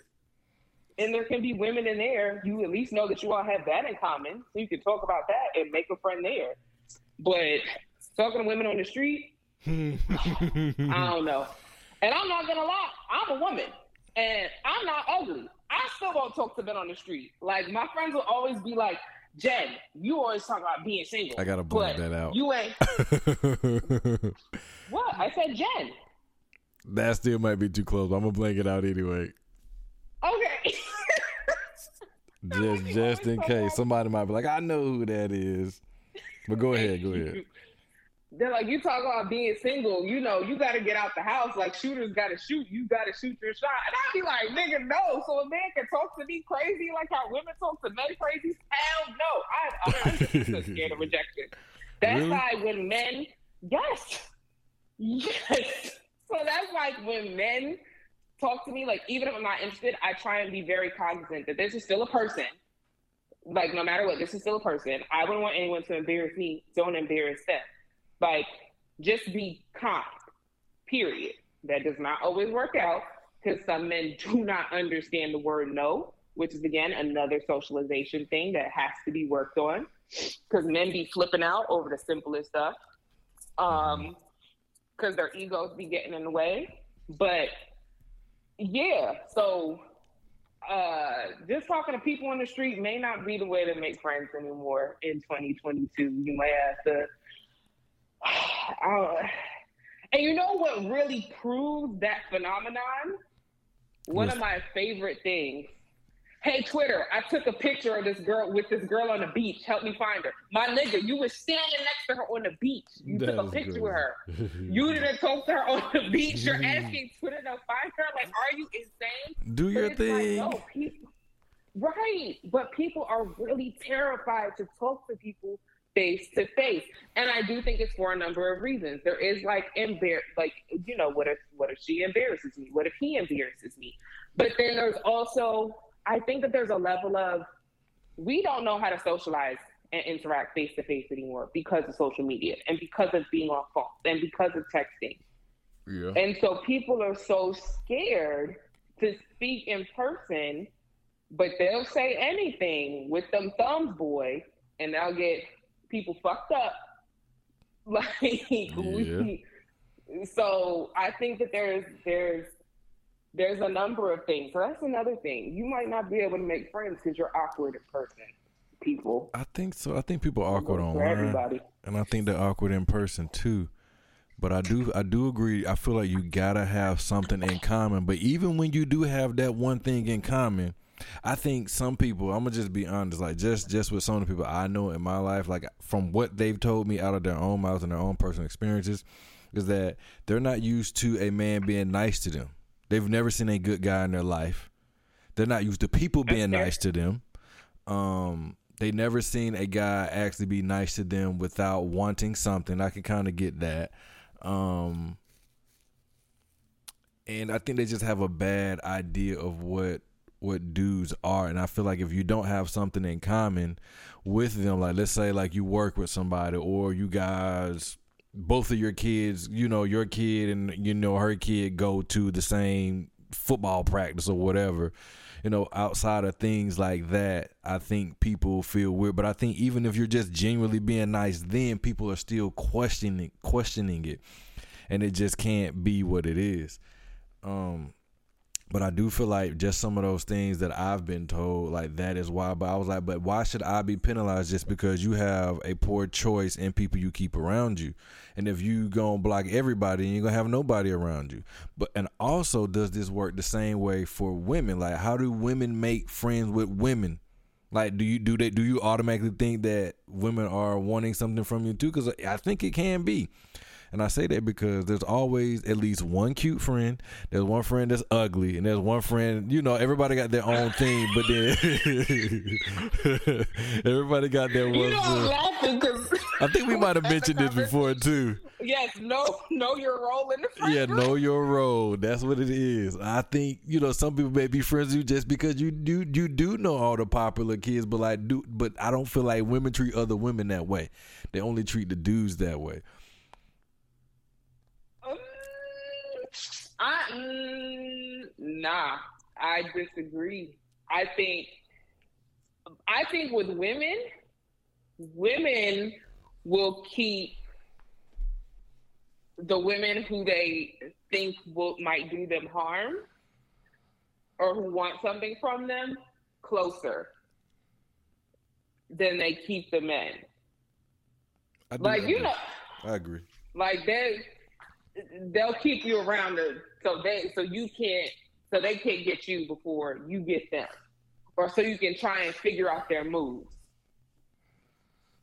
But I do think women will think that they look for that they want something out of you. Like when I moved here, again, my friend who advised me to work for this company and moved here, and I was telling her there are not black people here while she was on her way out, she was like, "Oh, let me connect you with the girls who I met." But she said, but be aware they're going to be very concerned with what you do and what you can do for them. She just said it outright. And I was just like, okay, all right. And I feel like I feel like it's common, and I I do feel like it it happens in women, not just in any particular city. It just happens all around. And again, women have been women. We've been taught to compete against each other for the attention of men. And I think that's what it is. I think I do th- I do agree with it. I think a lot of it's for I think women compete with each other. Like they say, I do this for myself. No, you didn't. I really don't believe that you got all dressed up just to sit at home. You did it because you want to shit on somebody. That's what I believe. It, there's no. So here's the thing: getting all dressed up men don't be appreciating when you get dressed. Like men don't, don't be appreciating so? like women do. No, I do, I do not. okay, maybe you know something them, but there are plenty of women where they're like, I I agree. Women don't really. Women don't get dressed for men. Women get dressed for other women. And sometimes it is to purposely like try and outdo and one up someone and sometimes it's just we know that another woman is to appreciate it. And sometimes that woman is just yourself. So I do think that there are times where women and self-care i think we have we have a wonderful understanding of that and part of self-care is getting dressed and feeling nice like honestly i think i've said it to you before i think that things are very very relaxed around here and it gives me anxiety. I'm like, you all don't get dressed for shit around here. And it's like, I've started to notice that sometimes my mood is different and just how I feel about things is different. Cause I'm just like, my nigga, I just, I haven't, I haven't decided to wear anything outside of sweatpants for the past seven days. Like, what am I doing?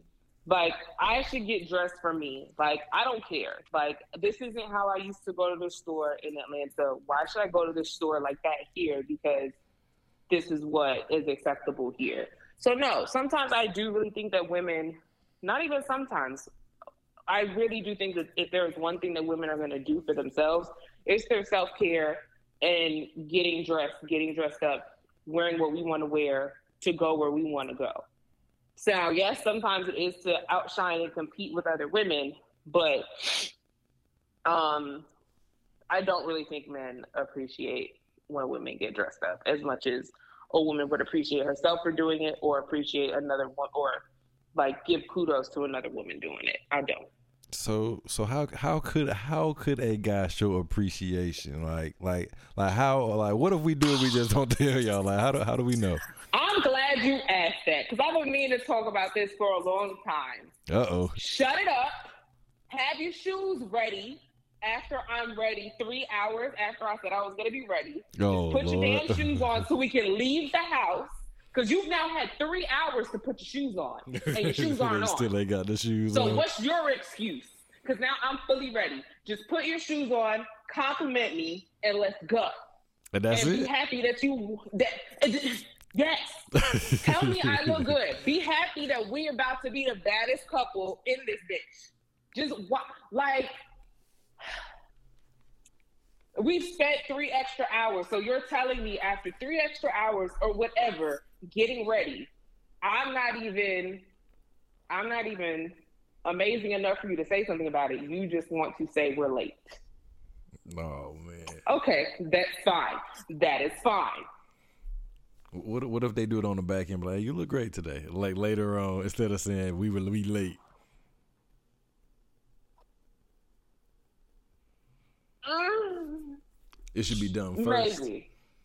No, no, no, it should be done first. You're about to ruin the whole mood. Tell, like, I mean, don't get me wrong. Like, you need to be respectful of people's time. Like, I understand that much. Um, but you also got to figure out what you're working with, fellas. If you know she's about to be 30 minutes late, tell her to be ready 45 minutes earlier than you're really supposed to leave. Like, let's be smart about it. Come on.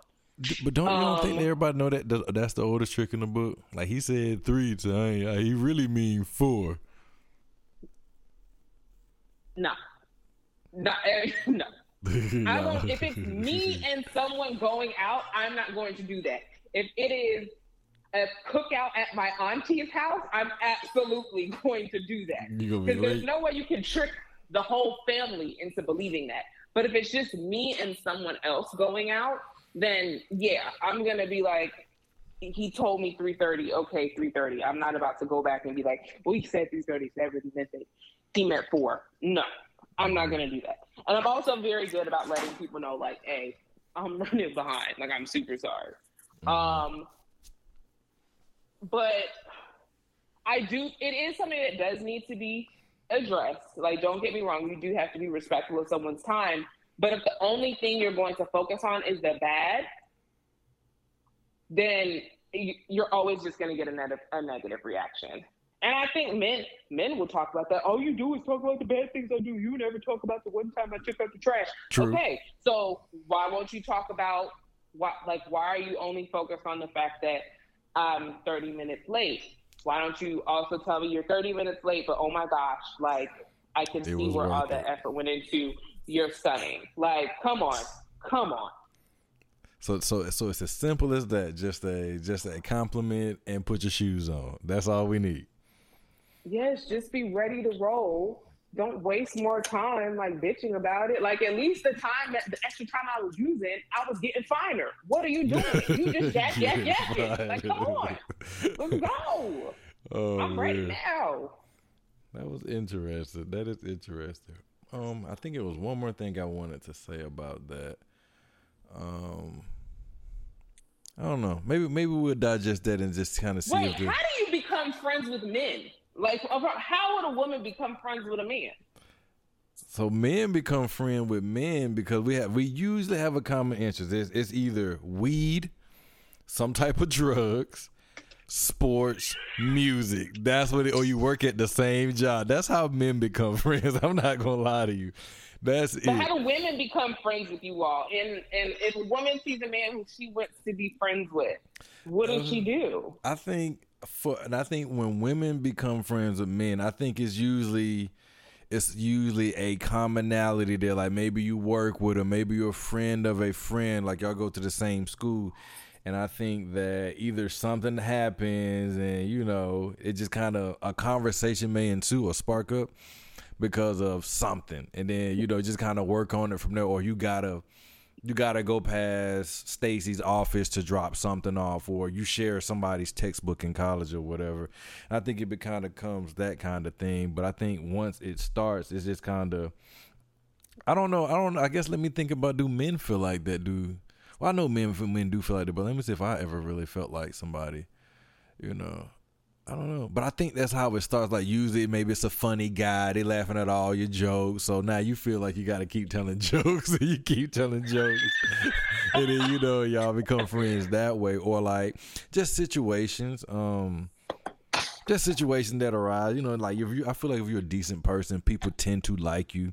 Like they have no reason not to like you if you never really like tried to come at them any kind of way.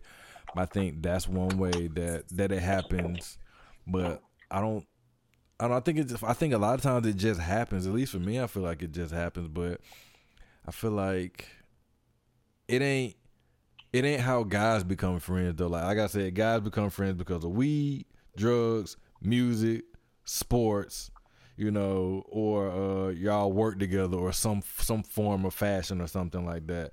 And guys don't really like make a lot of new guy friends unless it's just like you know, like y'all really see each other a lot. Like you really like this person at work, or I see you at the court all the time. Now y'all friends and stuff like that. Or, you know, you go to the barber shop and now y'all having a conversation about this, and now this person's on your side. Like y'all have the same LeBron take, or y'all have the same Jay Z take, and now you know you what Tony at. Tony gonna come in here. He gonna be on my side. Me and Tony gonna team up against y'all.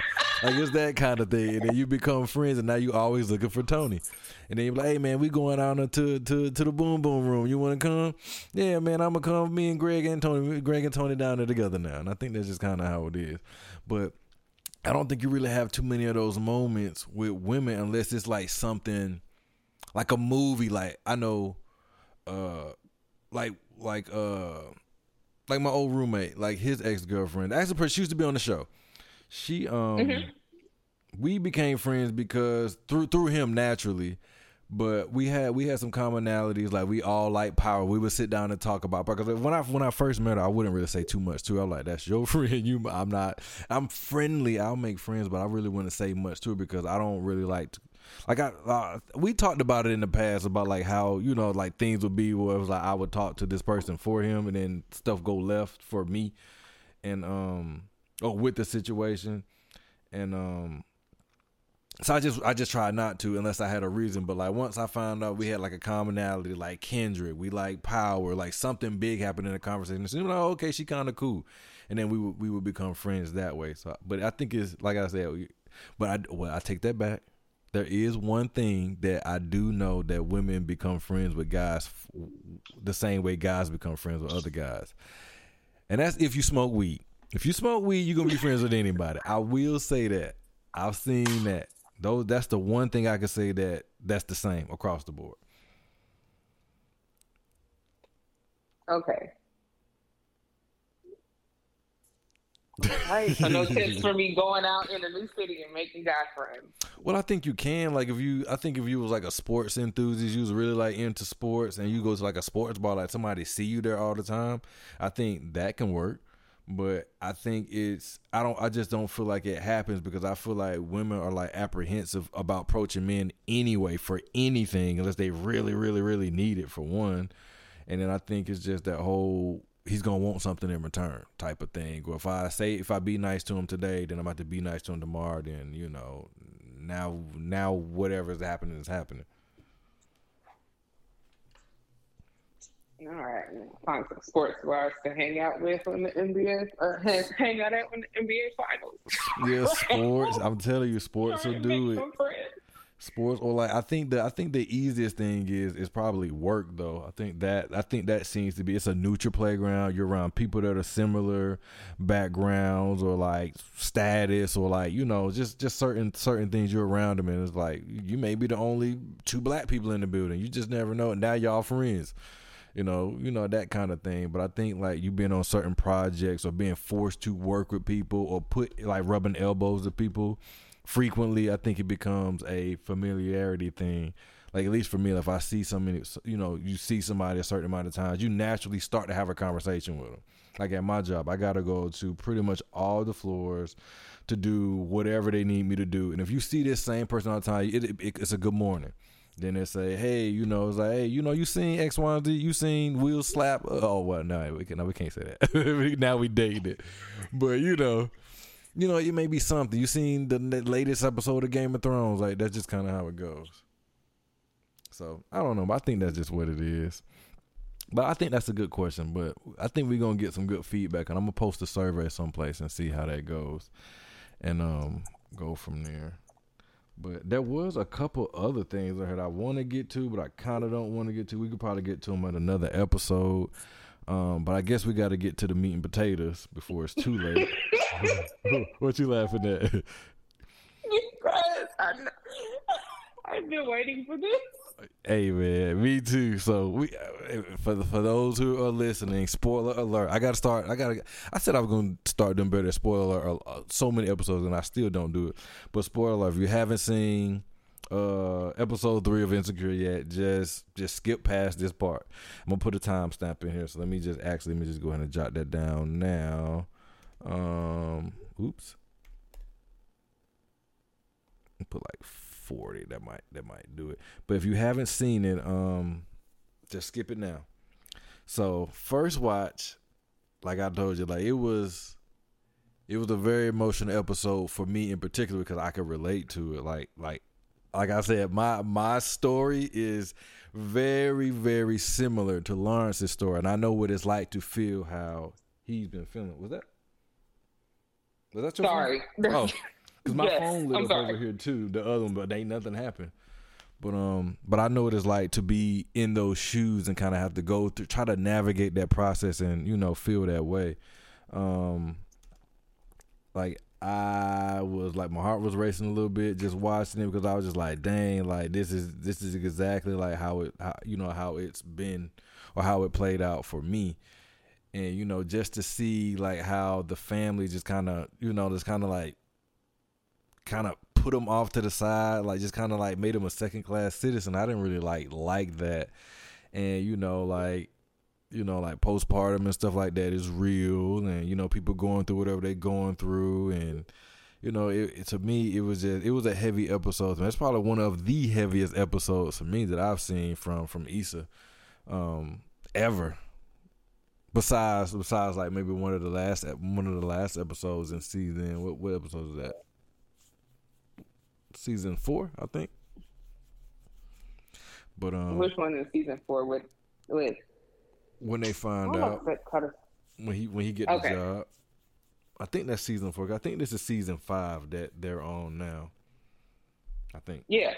So yeah, yeah, I think you know just just watching it just as a dude, like you don't you really don't have no power. Like it's just really just left up to the way society say it mm, is. Like you about what? About about anything. Like I think it's always you know favors the women. Like it's always what they say, what they do, and then you know it's like that family is just.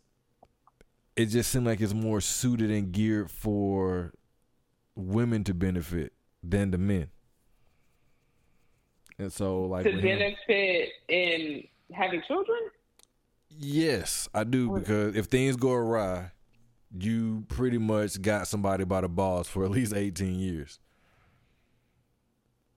And no matter what you do, no matter what you say, you have to do it because that's what the law is.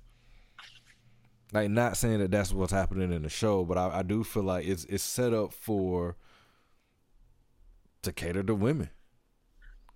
Okay.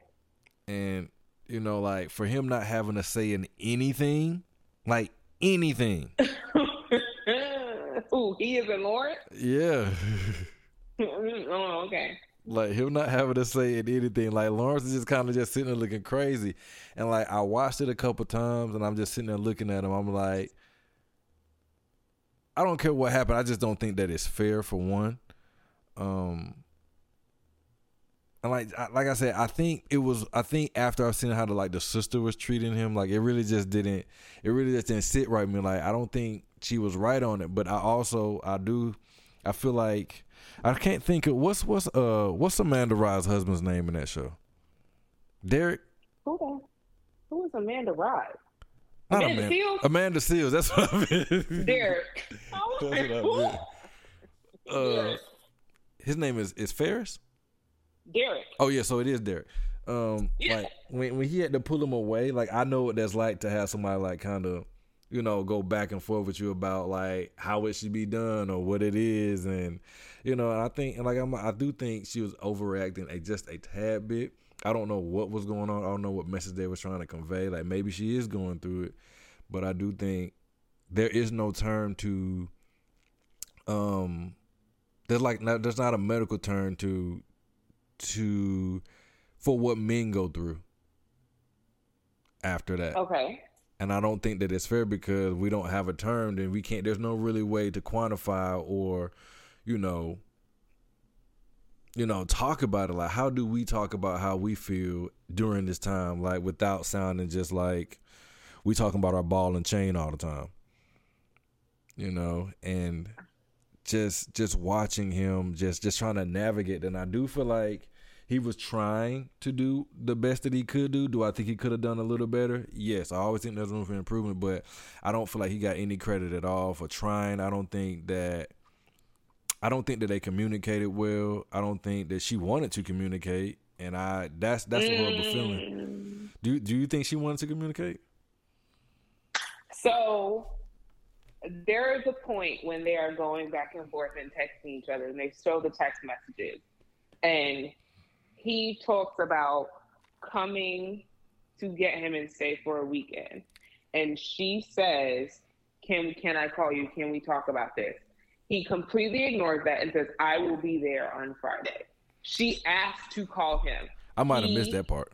Ignores it and says, This is when I'm going to be here and dictates what the fuck Lawrence is going to do.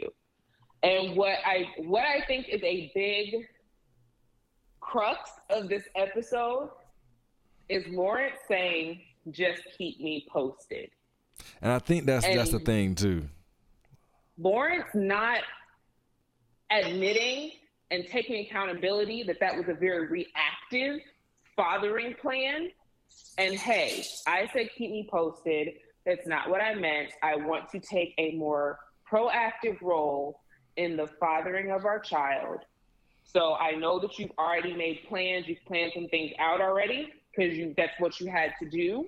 But from now on, I would like a more proactive and co-parenting role. Lawrence never said that. And I think that it was a huge problem because just keep me posted is a very just just laissez-faire, hands-off way of handling the situation. So that's what she was doing. She kept you posted. She let you know when she went to labor. She let you know that when the christening will be. She was keeping you posted. She did exactly what you requested. And then later on, when he's having the conversation with Chad, and he was like, "Oh, they're treating me like I'm a deadbeat already," and Chad goes, "Well, little man is fresh out the poom poom." Because fatherhood is allowed to start at the birth of a child. She's been being a mother for the past nine months. Hold on, wait, wait, wait, wait, wait, wait, wait, wait, wait, wait, wait. You don't think that that guys have to go through that too? They they can. They do not have to. Okay. That man can be absent and be someplace else.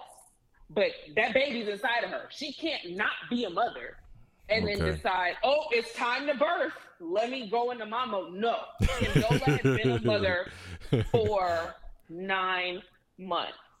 But for Chad to say, little man is fresh off the pum pum, so there were things that had to be planned. There were things that should have been being set up and done for your child while she was pregnant. Was Lawrence there through all of that? So that's why the family can look at him like he's a deadbeat from the beginning. Because what have you done the whole nine months?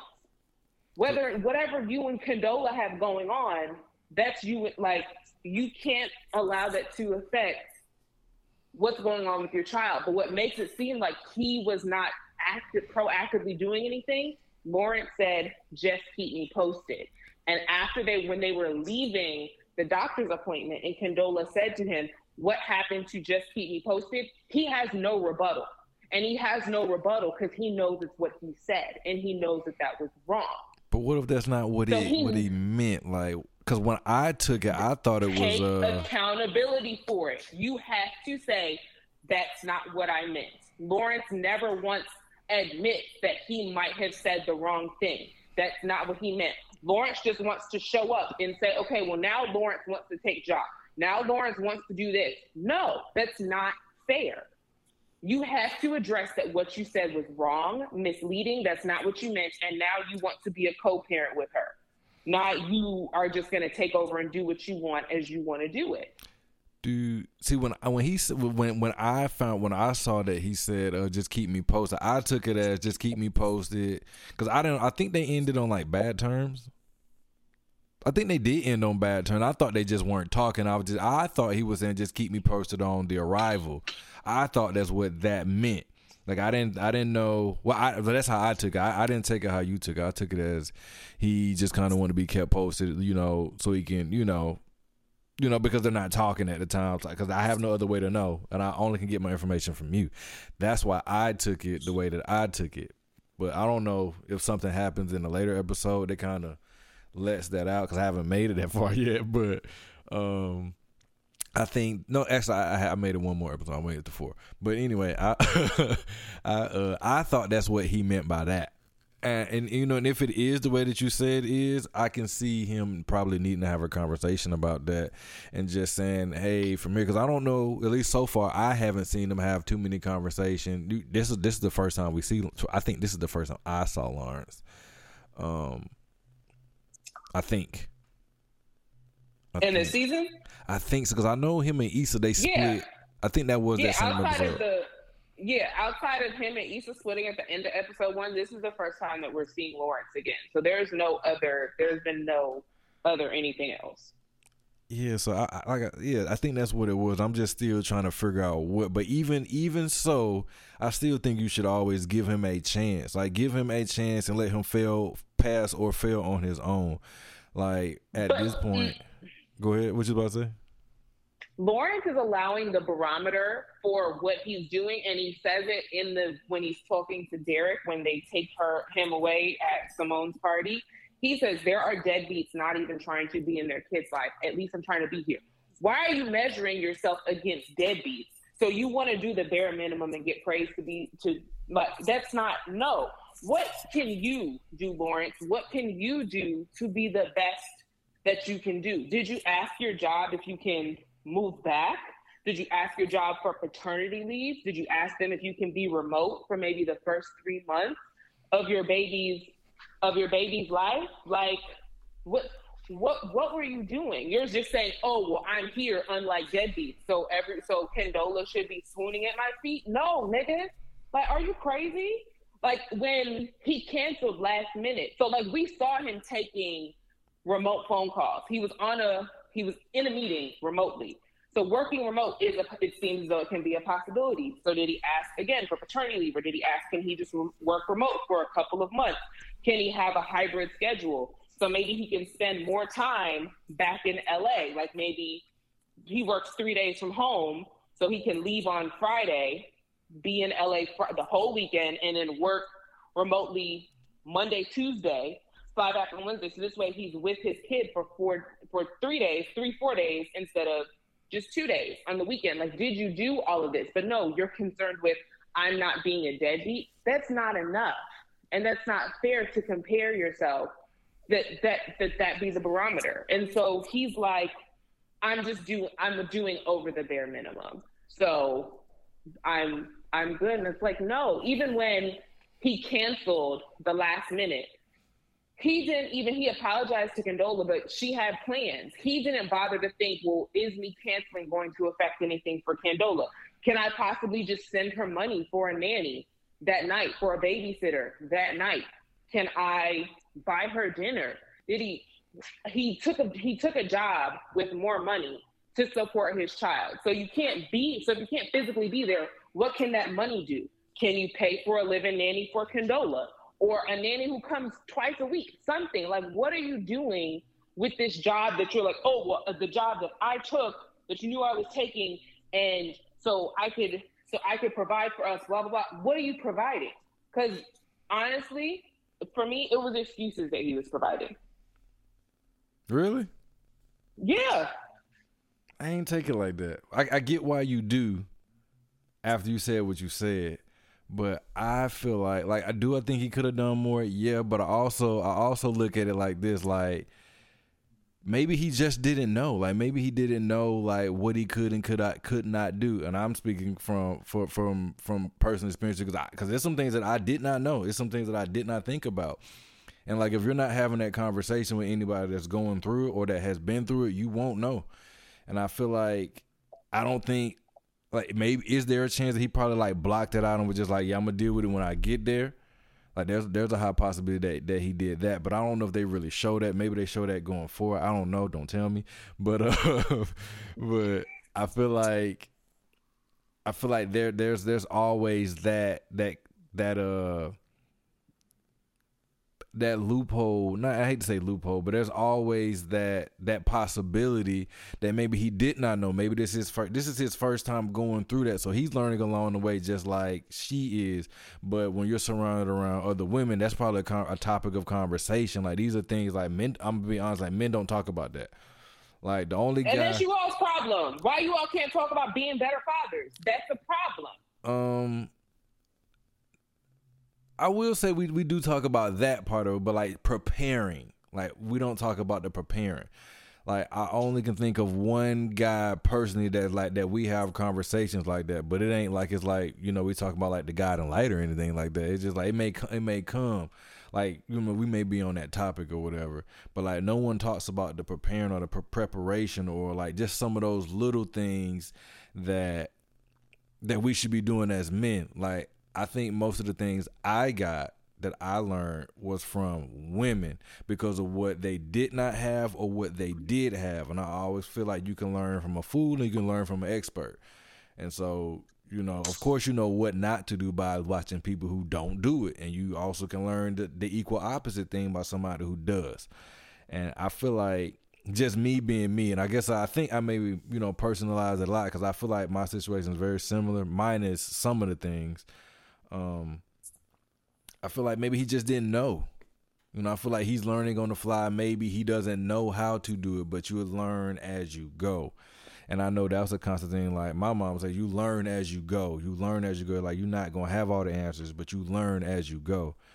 But I do think that men should talk more about that. Um, because we, I, I, I'm, that's not. We talk about Kobe. We talk about 2 Chainz. We talk about everything, but that's not a co- topic of conversation, and that's a good thing that we have this platform so we can open the doors up for that, and that's actually a topic of conversation for uh, one of the episodes I'm gonna have with like the guys because all the all, all those guys are are are are not necessarily lunch, but are parents, I guess. And so you know they offer a different perspective than somebody who's not. Um, but I will say that we don't have those conversations as much as we need to, like just as just as men.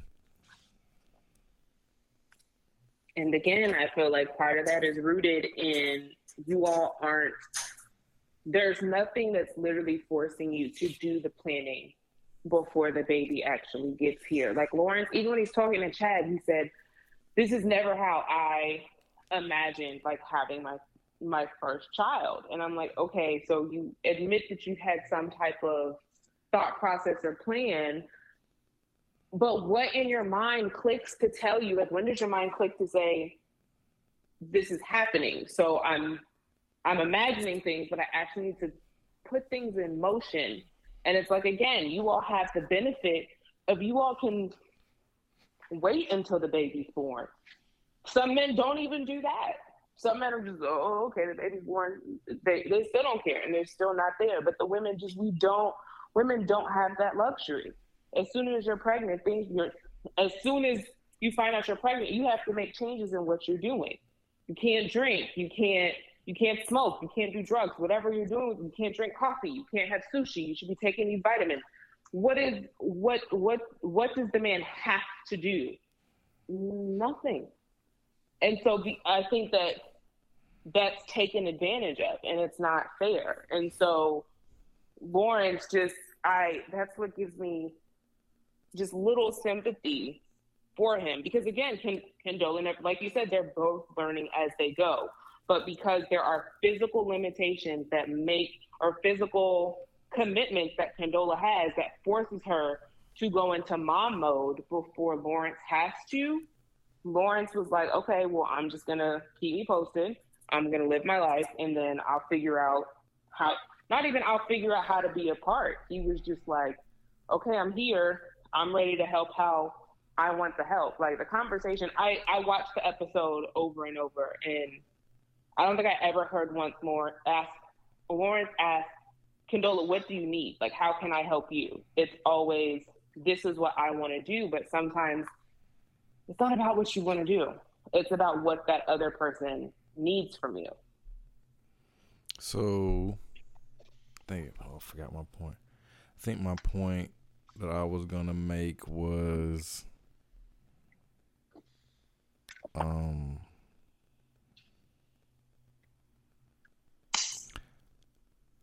if I, I, I think for me, I just wish I knew more about like what was happening in that between time. Like I think we're gonna find out.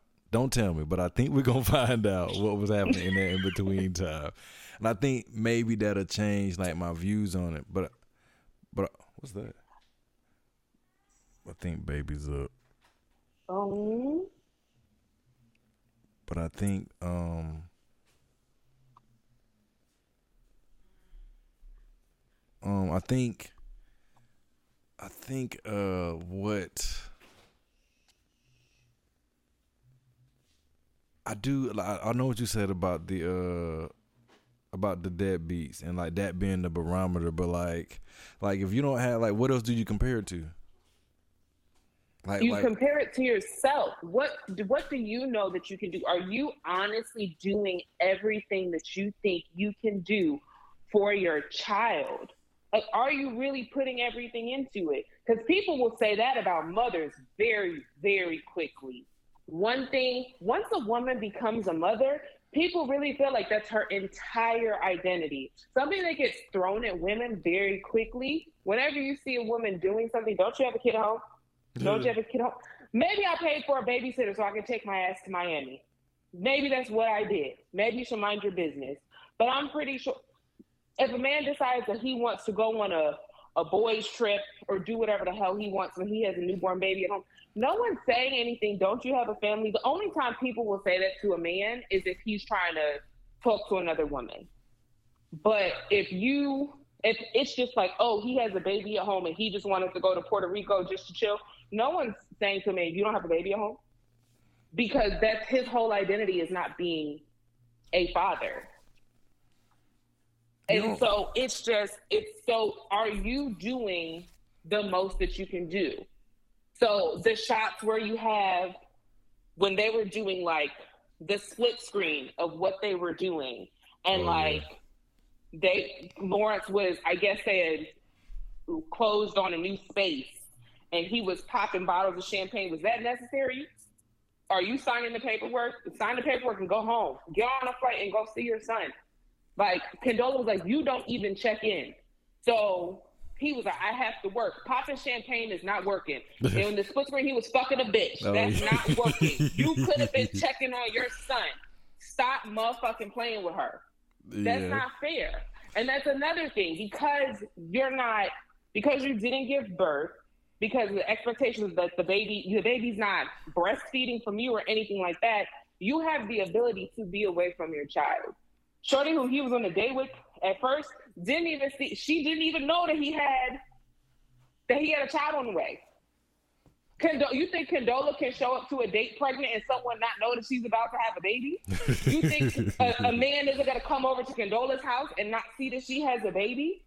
He has more freedom and he's taking advantage of that freedom. So no, I don't. The barometer should be: Are you doing the most that you can within your means to be the best father you are. And I do not think Lawrence was doing it. And then on top of that, to add insult to injury, when he comes over and he's like, and don't wait, let me back up. I do think Condola overreacted and was being too much at times. The yeah. carrot incident, too much. Yeah.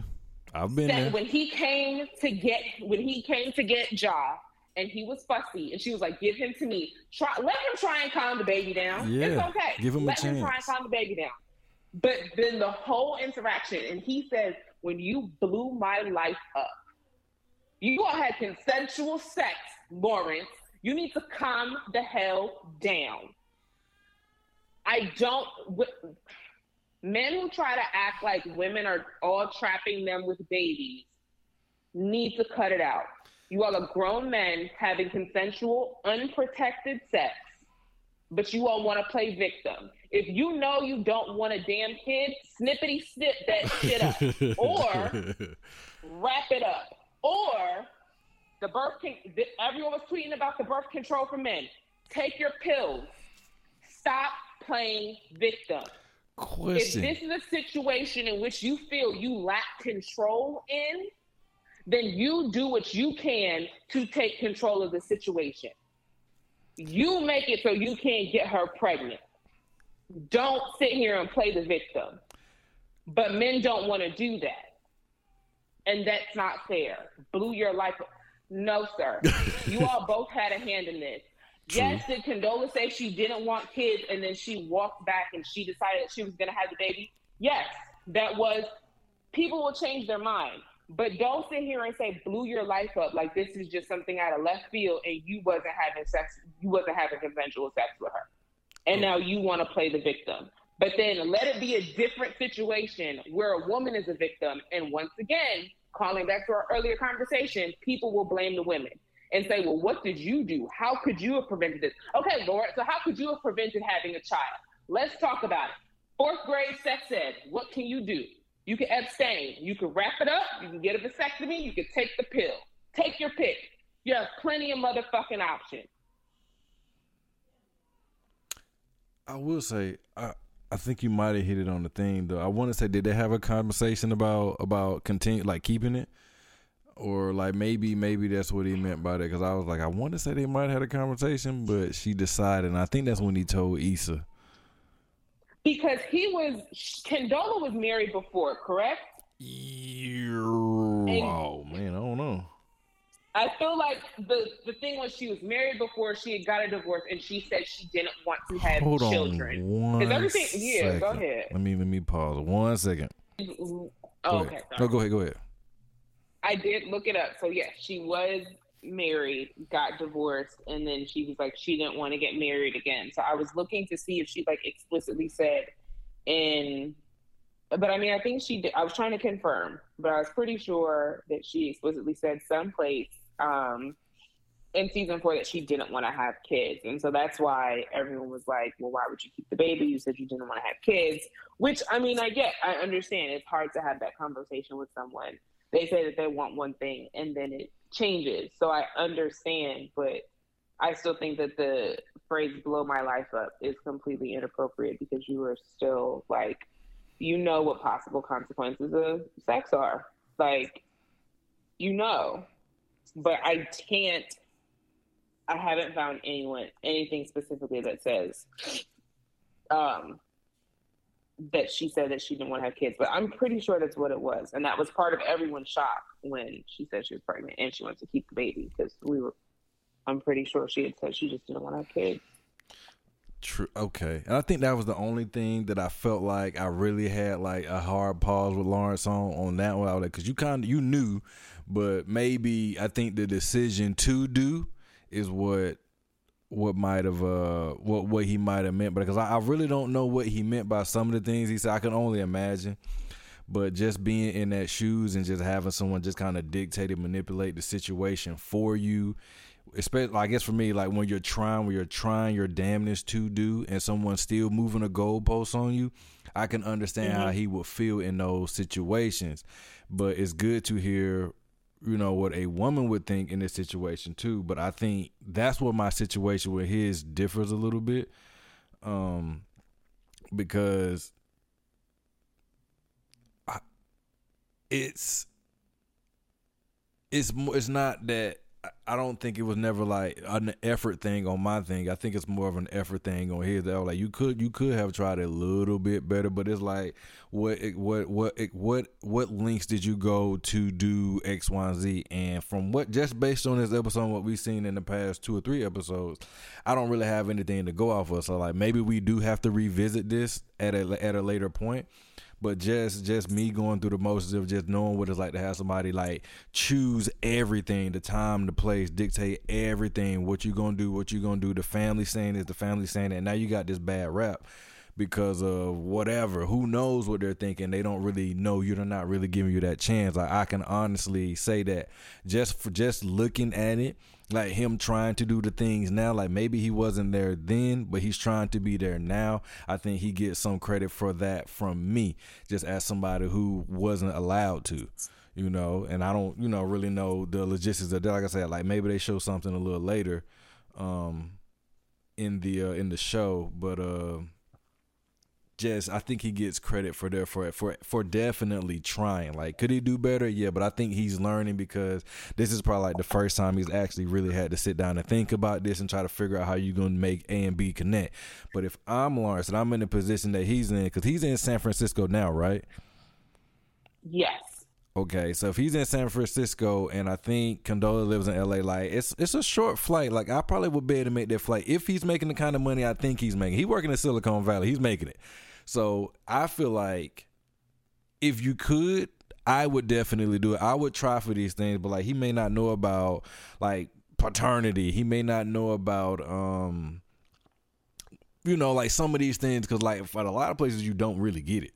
Like so he may not know. So I'm gonna have to shoot him some bell on that. But I feel like if you live in California, like it's a pretty liberal state, they may have something set up in place for for dudes out there. But I do think like if I can make that trip, I would just hop on the plane and make that trip, like just to do it, just me being me. Um, I don't you know know if he starts doing that, but I feel like he was trying. But I do feel like he got snubbed when he actually came to get him, and she was like, no. And he was just going right down the street. Like let I feel like let him have that chance. Like I don't think that anybody has the right to keep you from family. Like like that's a horrible thing to do. Like I understand she's going through. She probably had to feel like she was doing on her own. Like she said, like I've been doing. Like like yeah, like but I, like I, I can only go off this episode because I feel like just based on this episode, like I can't say that she offered, you know, made that a two way street of communication. Maybe I see something later on, but I just feel like like he's trying. Like give him a chance. Like he ain't perfect, but I think as time goes on, he's gonna get better. I hope. Don't tell me, but uh, you know, I feel like he gets better because it's a learning process. Like everything that you plan for, that you think you're gonna plan for, like it always, oftentimes, it doesn't go as planned. Especially with that.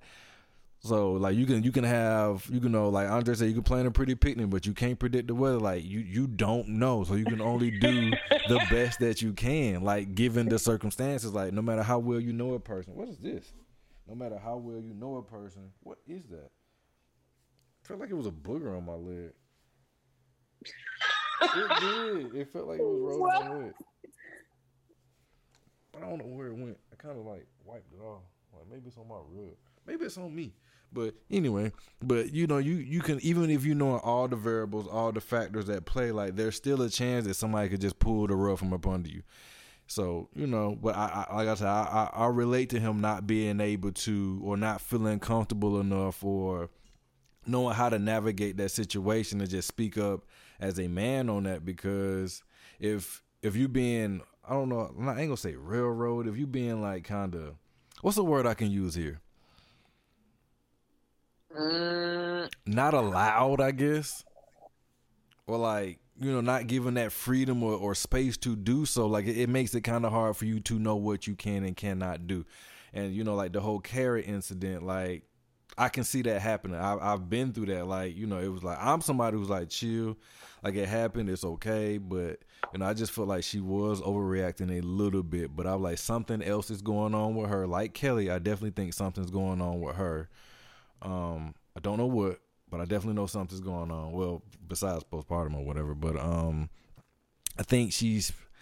I think. I do think that he has had like a little a break in you know like reality from him. I think like maybe the like the scene when they cut to the scene with the girl like maybe that was his escape from reality. I think that's what he's done in the past. That was his escape. You know, trying to do that. And I think a lot of a lot of dudes do that sometimes. They kind of use that as an escape from reality or so they don't have to think about it or or certain things like that. So I think that's why that scene was important. Um but maybe he trying to like go maybe and I think I honestly think that maybe he had just one idea of how this this would go and it didn't go that way. And I think it was I think it was a lot based on the relationship that they had between the two of them. Like, you know, like if you know, you know your best friend, like y'all know y'all have a great relationship. You know when when she says this, you know she means that. You know what I'm saying? Like I think it may mm-hmm. have been a little bit of that going on, like just because of like the relationship that they had, like how well they knew each other. Like he probably expected certain things and she probably expected certain things on her side as well. And I think that I think that's probably why he has this caught off guard look to it like you know like well damn like y'all just kind of just chose this like why why wasn't i involved or whatever you know? And that, that was my take on this just because of you know you know some things that i've been through that uh that just kind of had me thinking. But like it was definitely something like where it was something in there that just kind of made me just want to cry. And i'm trying to think of what it was. Um I want to say I want to say the whole the thing at the end was a thing. Um, how did I? I, I want to say the family treating them weird, you know. And we got to talk about his uncle. Say, you need another five dollars. I thought that was funny. Five dollars about to yeah. I thought that oh was kind of funny. Do you need another five dollars? But yeah, uh, but I, but I, I, will say that he was like once he got there, he was actually trying. I could see him trying to be the best that he could be, and may just not having all the answers. Because who does he talk to? Because we don't really see. We've never seen his parents in there, have we? Mm, I mean, at the baptism, yeah. Okay, that was the only time, and I think the only other yeah, friend, that's the only time.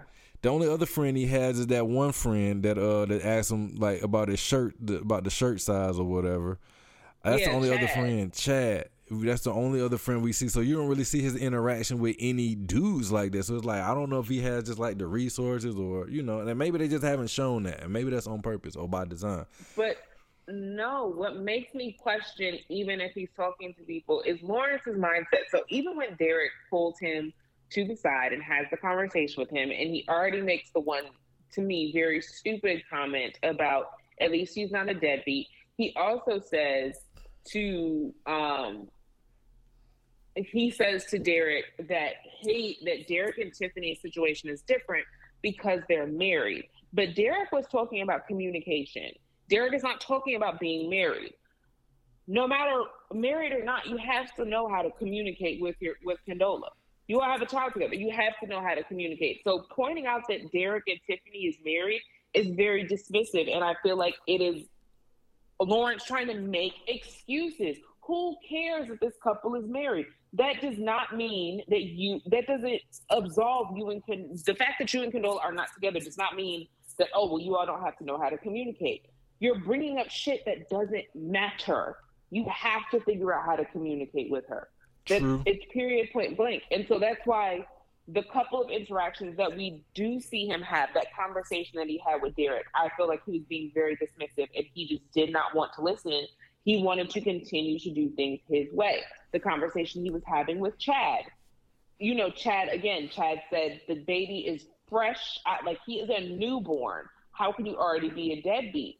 I feel like he has Chad who's agreeing with him, but again, parenting does not start as soon as the child is born. There was preparation, planning and preparation that had to be done that you opted out of, Lawrence. So that is why they were looking at you like a deadbeat, and he doesn't want to admit that. And then when someone's trying to talk, someone, someone Derek is trying to talk sense into him, he into him, he's being dismissive. It's not until he has that situation on the airplane that he's like, maybe I should get my shit together. Oh, I think so, that might have been the thing too. That that that bothered me. That was it. When the plane had the turbulence, that was it. That got me. They got they got the they got me to pay my water bill quick. oh my god. Cause just imagine like you you gone like you on a plane don't you know you ain't talked to your parents, you ain't talked to nobody, you ain't got to see your baby, you ain't got to see nothing. Like I can only imagine me being on a plane, the plane getting a little rock, and I'm ne- I'm never getting to see my kids again. Yeah. Like that's the first thing on my mind. Like, who, like what, what, what are they gonna do when I'm gone? Like that, that made me feel away. Like I was just like, that's kind of crazy for him just to kind of be starting, and then it to be taken away because that it happened to me. Like, like I, like I, I don't know if I told my dad that when I was three. So I don't mm-hmm. remember a lot of things, but I do remember a few things that people don't think I remember. But like when when something like that is taken from you so young, like that that does something to you, and I don't want that to be a cycle for me. So when when that plane got a little shaky, I honestly thought something was gonna go on because it's the end of the season. I thought he was gonna die. I ain't even gonna lie to you, and then you oh ain't never gosh. get a chance to be with your baby. Like that would have bothered me. That would have bothered me. I mean, clearly it bothered him because when he got home, he called Condola and said, This isn't working. And she agreed. Um, and I was very happy that he called her as opposed to texting yeah. her.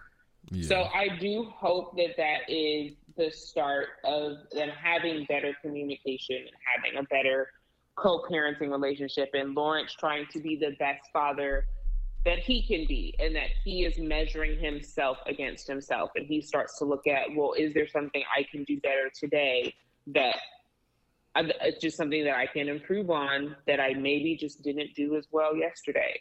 So I do hope that that starts down the road for him. But honestly, for the majority of the episode, I still stand by Lawrence was making excuses.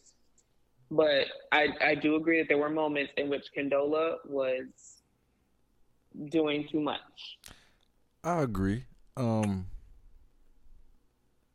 I'm gonna give him a little bit of bail though. I'm gonna shoot him some bail. I'm gonna shoot him just a little bit of bail, at least until at least until I see something else. And I'm gonna come back and have to eat crow or not eat crow, just depending. But I want to say about them having communication. I think like where does that start? Like I don't like I said I ain't, I ain't made it that far yet, but for me, I'm just thinking like like how do you start that? Like for for them like how do you start that? And like like was there was there an ever an opportunity for for both of them to sit down between that period of time to reconcile and figure that out? Because i feel like something should have been done on both parts. I don't think it should just be on one party to do or don't. I think it should be an effort, at least like, and that's that's what I kind of meant by like give him a chance, like give him a chance to fail, give him a chance to pass too, and vice versa. But okay, so I was looking it up. So it doesn't say exactly what Condola said. It was what is it? Condola Hayes uh, the house early. Condola rebounded. It seems like after some party, and after everyone left, Condola pointed out that Lawrence divided himself, even though she had a great time with him, which led Lawrence to believe Nikki might have been right. Nikki was Condola's friend, while Condola insisted she never considered him a fuck boy, fuck buddy. Lawrence reminded her of a previous comment she made about not wanting a family. So I think that's what was the comment that everyone was like, well, she said she didn't want a family, so why is she keeping the baby? Condola claimed she never she never said that she didn't want a family, but admitted she didn't have any current plans to remarry because of her recent divorce. And then it goes on to talk about when Condola tells him that she's pregnant and that he's the father, she noted his she noted his involvement in their child's life is his choice. So I feel like what the it seems like what is is being uh implied was that she said, you know, your the involvement is your choice, and then it seems like Lawrence picked the avenue of just keep me posted. And so it seems like there wasn't a time where they tried to sit down and have a real conversation about what they plan to do or how they plan to co-parent because again just keep me posted is very it's very dismissive because it's one thing. So one, because again, Lawrence hit her with this. You blew my life up.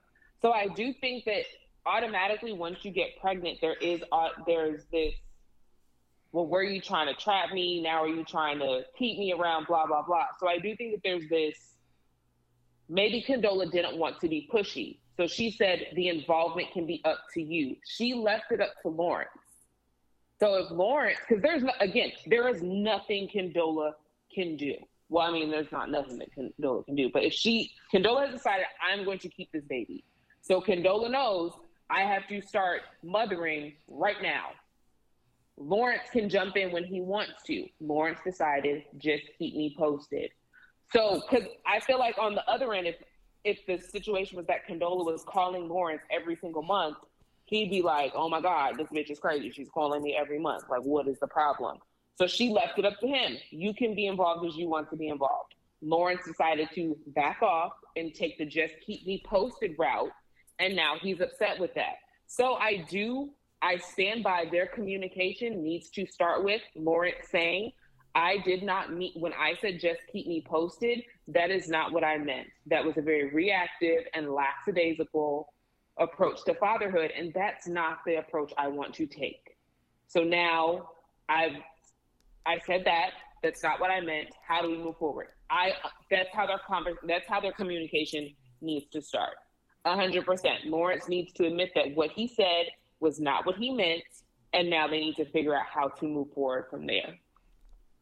Yeah, I would like to see them move forward and just because I think both of them are genuinely good people, but this did show me a side of Condola that I did not like. I'm gonna just say that, and I guess just because of like I like like the whole he can't go like that that really bothered me because I've have been told that, and that really made me feel away. That's why like it was a really emotional episode for me. And as time goes on, like more more gonna come out about about the story for me. I'll be able to see it and you know be able to to chop it up. But we will definitely revisit this episode for sure because I feel like it's gonna. It's, I feel like something's gonna happen. It's gonna tie back in. Don't tell me, but but I know something's gonna happen for sure. So I'm gonna have to come back and revisit it though. But um, but yeah, and maybe maybe we maybe maybe we have like a part two of this episode because I think I'm gonna have to go rewatch one more time and just see what I missed, especially since because I think I watched it like maybe three times, but it's been a while since I want to say it's been like two or three weeks since the last time I like I watched it. So I might have to um do it one more time maybe and just see. But uh okay. But yeah, but I know it's getting late. I gotta to go check on um the little one, make sure she's good. So Oh. we gotta wrap. I wish we would have started a little bit earlier, but we tried. Life happens. Um, that way we get more time. It's not super late. But um, but yeah, what what what song of the week do you have? So even though there's been controversy, and again, I, I never really know the full story of anything that is going on these days, but I have still enjoyed Latto's new album, and I really like um, Sunshine with Childish Gambino and Lil Wayne. Mm-hmm. It's, I don't know, it's just like, it's, it's just a feel good song to me. I heard it was pretty good. Like I was actually gonna choose one of uh, uh, a Childish Gambino song, but I was like, no, I got one one better. Um, Really? yeah. Like after after I was doing, like I said, I've been going back listening to old stuff, like revisiting songs from like certain time periods. And there was this song in here called uh, where is it at? Where is it at? Not this one. It? It's called "All for You" by Little Brother. I don't know if you do. Do have you ever listened to Little Brother? There is some who introduced me. I can't remember who it was in college. Who was it in college? Was someone that introduced me to Maybe that was around that time, two thousand five, two thousand six. That's kind of when they were more popular to me, at least. Cause you know, Lil Wayne had that one song that he borrowed. They beat from "Can't Stop, Won't Stop." Yes, someone. I don't like. I remember being introduced to them, but not really keeping up with them. Um. I can see that. Yeah. But yeah, um, but they got a song on here that they kind of you will see why I chose this song after after having this episode. But they got a Okay. song. Let's see, yeah, it's called um, what is it? What is it? All for you? I think I said that's what it was. But uh, they so 2005 is when I think they first like emerged, emerged. But uh, Mhm. but yeah, you probably would uh, you probably would like some of their songs. Like it's it's that once you hear the song, you'll see why I chose it. You'll you'll see why. But it's definitely all for you, um, by by Little Brother off the album The Minstrel Show. But you you'll see it once I add it in. Um, and it's a song like as you, it's like it's again, it's like it's almost like Miss Jackson. Once you go through it, like you look at these songs so much differently. Once you go through, it, you look at it so much differently. Um, in Mm, hindsight, and as an adult, so I think you'll like it. But uh, but yeah, I'm gonna add that on there. And you said George was Latto, Lil Wayne, and Childish Gambino. Yes, sunshine. Sunshine. I'm gonna have to check that. I heard somebody tell me I said it was good, but we're gonna see. We're gonna see. Um, but yeah, this was a, a, a pretty good episode. Starting to get heavy, but uh, it's gonna it's gonna get there. Um, it's gonna get there. We got some we got some good stuff coming up for you guys. But I'm gonna let y'all go. Um, let you go. Thanks again for participating and joining the show and giving us your time. And uh, Absolutely. Thanks for having me. uh, no problem. It's always a pleasure. But uh, good morning, good afternoon, good evening, and, good night to all the internets out there. Like, share, and subscribe, follow, whatever you got to do. I really appreciate the sharing because that helps when you got reach. Because now my audience, now, now we can reach a different audience because I'm sharing it on my page, you sharing it someplace else, somebody else sharing it someplace else, and we're reaching a whole new realm of people. So whatever you guys do, just do it. but uh, I'll hit you later. Enjoy your Okay. night. You too. All right, bye. All right, guys, and we have reached the uh, end of the show. We're getting ready to get into the songs of the week, and I may I, uh, I don't have to uh, actually go back and uh, edit out Jen's name because she said Jen. I thought she said her actual real name. I don't know why. I guess I guess because I'm so used to trying not to say names that my sensitivity was a little on alert. And then again, I haven't done the show in a while, so I think that has something to do with it too. But I'm gonna go ahead and get into it. Let me see if I can find that song. I thought I had it queued up. Um, and I just want to add, like women who keep their their their kids from their dads, or dads who keep their kids from their moms. You guys are the worst people in the world. Like I don't understand why. Like you feel like that's necessary to do, but you know, I just want to throw that out there because there's a lot of people who who go through that, and then people don't really think about how that affects the other the other party on the other end and um, how it can affect the uh, the the child also and the relationship that, that that they could have with that other parent. And you know the kid has to grow up one day and they're going to realize that all this shit that you guys said or did uh, was false you know? But anyway where's that song at? Is it on this one? No it should be on this one. I'm not crazy but anyway, I just don't see it. I know it ain't on this one. Where is it? Or maybe it's on the minstrel show. Dang, my leg is itching. What's going on? Uh, let's see, let's see, let's see. So it is on the minstrel show. Um, but anyway, but like I said, people who keep their their kids from their parents or the other parent are pieces of shit. Like I don't care what your reason is. Beyond like murder or violence, like I don't think that that's um, necessary to do. Let let you know, like, cause now you're depriving a whole family. You're depriving uh, the the child, uh, the other side of the family, and the child of the other side of the family. You know, let them find out on their own. But anyway, here's the song, um, "All for You" by Little Brother. And again, I don't own the rights to any of these songs that you're hearing today, but I hope you enjoy. This is Little Brother off the Minstrel Show. I wonder why it sounds like this. Time to face it. Sitting in the middle of the basement holding the jack. I'm anticipating he gon' call me back. Got so much on my mind, ain't no holding it back. In fact, I give a fuck how he gon' react. For my first 19, asking where Lee at. Never seen him in the spots where we be at. For the next couple hours, I sat till the phone rang. No love or no cigar. 2005 maybe? So I said to myself, I tried them all. Yep, Me and Vincent 2005. left out, went to shoot some ball. Came back, had a message like this, show Paul. Then I took to the phone, conversation was raw. Shit, I had to let him know that his child was scarred. And right now we working through our mess. But I had to get some shit off my chest, so bear with me, y'all. Enjoy, enjoy. Remember to treat people how you want to be treated. Be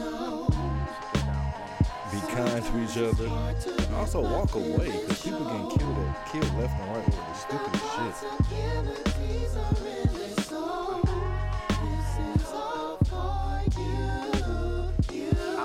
At your photograph, amazed how I favored you. I remember being young, wanting to play with you. Cause you was a wild and crazy dude. And now I understand why my mama couldn't never stay with you. From the roots to the branch to the leaves, they say apples don't fall far from the trees. Used to find it hard to believe, and I swore that I would always hold my family as long as I could. But damn, our memories can be so misleading. It's misery. I hate to see history repeating. Hope you guys are having a good weekend out I there. guess that's why me and my girl split, and my son is leaving. And as usual, tell the people you love you love did 'em. dirt, But I swear to God, I While you can, shit you just I never know when they're gonna be gone. To an empty house with all the dresses and the cabinets emptied out.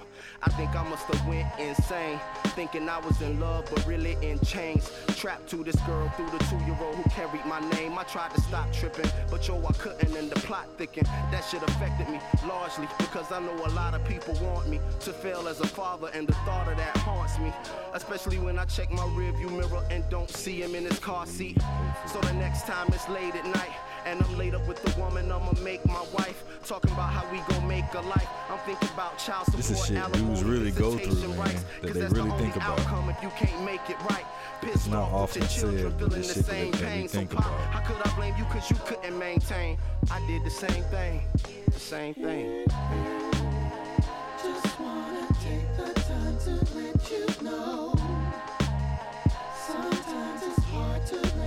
Feelings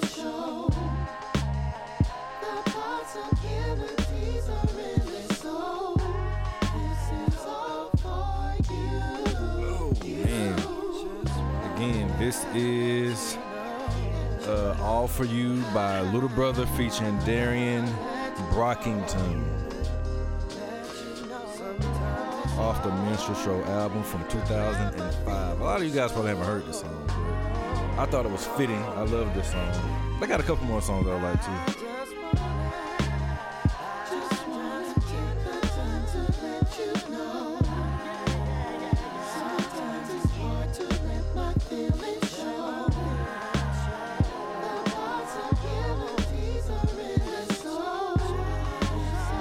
Definitely gonna have to go back and go over part, I mean, episode three of Insecure.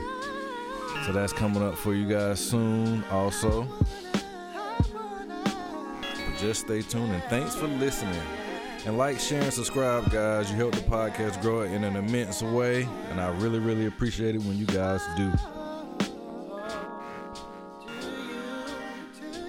So let's get ready to cue up the uh the next song we have is Sunshine. I probably won't be able to play the whole thing of this because it's pretty new. And let's see who label label she. She's on RC. I may be able to, but I'm not sure. But I'm gonna play as much as I think I can play without getting the episode taken down.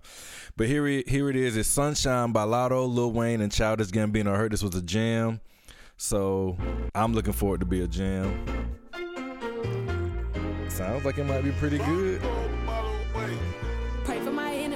Need clarity. They ain't got empathy for me, they stare at me. They use my couch when they needed the therapy. So what they needed, but never took care of me. They side dollar sign, treat me like currency. Kill all they hopes and dreams if they won't murder me. It's only three minutes. Sunshine We'll see how much we on can me, play. Sunshine on me.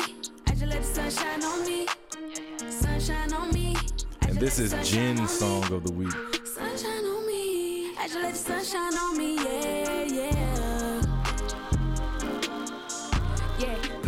run up. I'ma cut up, bring out BBs, light the sun up. These niggas Stevie to the come up. We ain't got my bread up. Let them wonder if I ain't do nothing. I kept it 100. Be Lotto for real, I ain't never done front. They Latto, Lil I Wayne, and Childish Gambino. pockets, I told them to run. it. Sunshine on me. Every time I leave the crib, I got Sunshine. it on me. Got it out the mud, I did it by my lonely. Pop my shit down, being low key. Sunshine on me. I ain't giving any hang, bitch, you no peace. Fuck a two cent, you can get a two piece. If I step back, hit you with the two, two, three. Pray for my enemies, Lord, I need clarity. They ain't got empathy for me, they stare me. They use my couch when they needed the therapy. Took what they needed, but never took care of me. They side dollar sign, treat me like currency. Kill all they hopes and dreams if they won't murder me. I don't own the rights to any of the songs you're hearing today. I'm just a fan of good music and I'm trying to share it. Sunshine on me. I just let the But I hope me. you guys do not take me down. I just let the sunshine on me. Yeah. That they pull up. Wish they would up if he ain't my slime. He a booger. I ain't gon' joke him. I'ma cook him. Sunshine on me. Devin Booker, them niggas with you. They just lookers, they ain't finna shoot. Usually I'ma when switch 'em, songs your bitch, they gon' cute. new, like, I'm that's a jigger, uh, she out tripping me the most, uh, sugar. especially during that first week. Big B, little nigga, Bill, big B, niggas, smoke big little nigga, we too loud to eight me, nigga. This right. get jiggy with niggas, don't make me with Smith me a nigga. I just told him, I know you want in my side hoe, I will put you out, you must think you lotto. I'm all you got, ho, you know I'm the crazy guy, ho, that the he god of the sun and the light like Smith and the whole Apollo. Will Soon- Smith thing. Pray for my enemies, Lord, I need clarity. they ain't got empathy for me, they stab me. They use my couch when they needed the therapy. Took what they needed, but never took care of me. They side dollar sign, treat me like currency. Kill all they hopes and dreams if they won't murder me. Sunshine on me. sunny, that boy ain't no dummy. I slide off a gummy. I heard I This got what I money, was but waiting still just for, some Childish dummy. I'm sweeter Gambino than honey. I'm sweeter at rapping. Like what the fuck happened? Came back and he snapping. Came back with a passion. These niggas was capping. They talking on me. Hmm. I bought a nine when that COVID hit. She said my Gucci don't go with it. Just try and be happy, get money tomorrow. My girl hit the lotto, my sons are mulatto, my sons are all healthy. You are now listening tell me I'm to- hotter than Nelly. They say that I'm I don't have a name for this yet. Radio. This is your host, A1. Skated, you We not playing nothing but hits. for my enemies, Lord, I need clarity. They ain't got empathy for me, they stare at me. They use my couch Anyway, guys, that's the end of my therapy. Took what show. they needed, but never Y'all be safe out there. side dollar sign, treat me like Uh, move with love, move with peace, be clear your me. intentions. Treat people how you want to be treated. Be mindful of your surroundings. Be mindful of what people may be going through because you never know what they're going through. Sunshine on me. I just let the sunshine on Everybody's going through something. And just me. 'cause it's nothing to you don't mean it's not nothing to somebody else. But uh, that's it for today, guys. Love you guys. Thanks for all the love and support. Keep rocking with me. And that is it. Peace.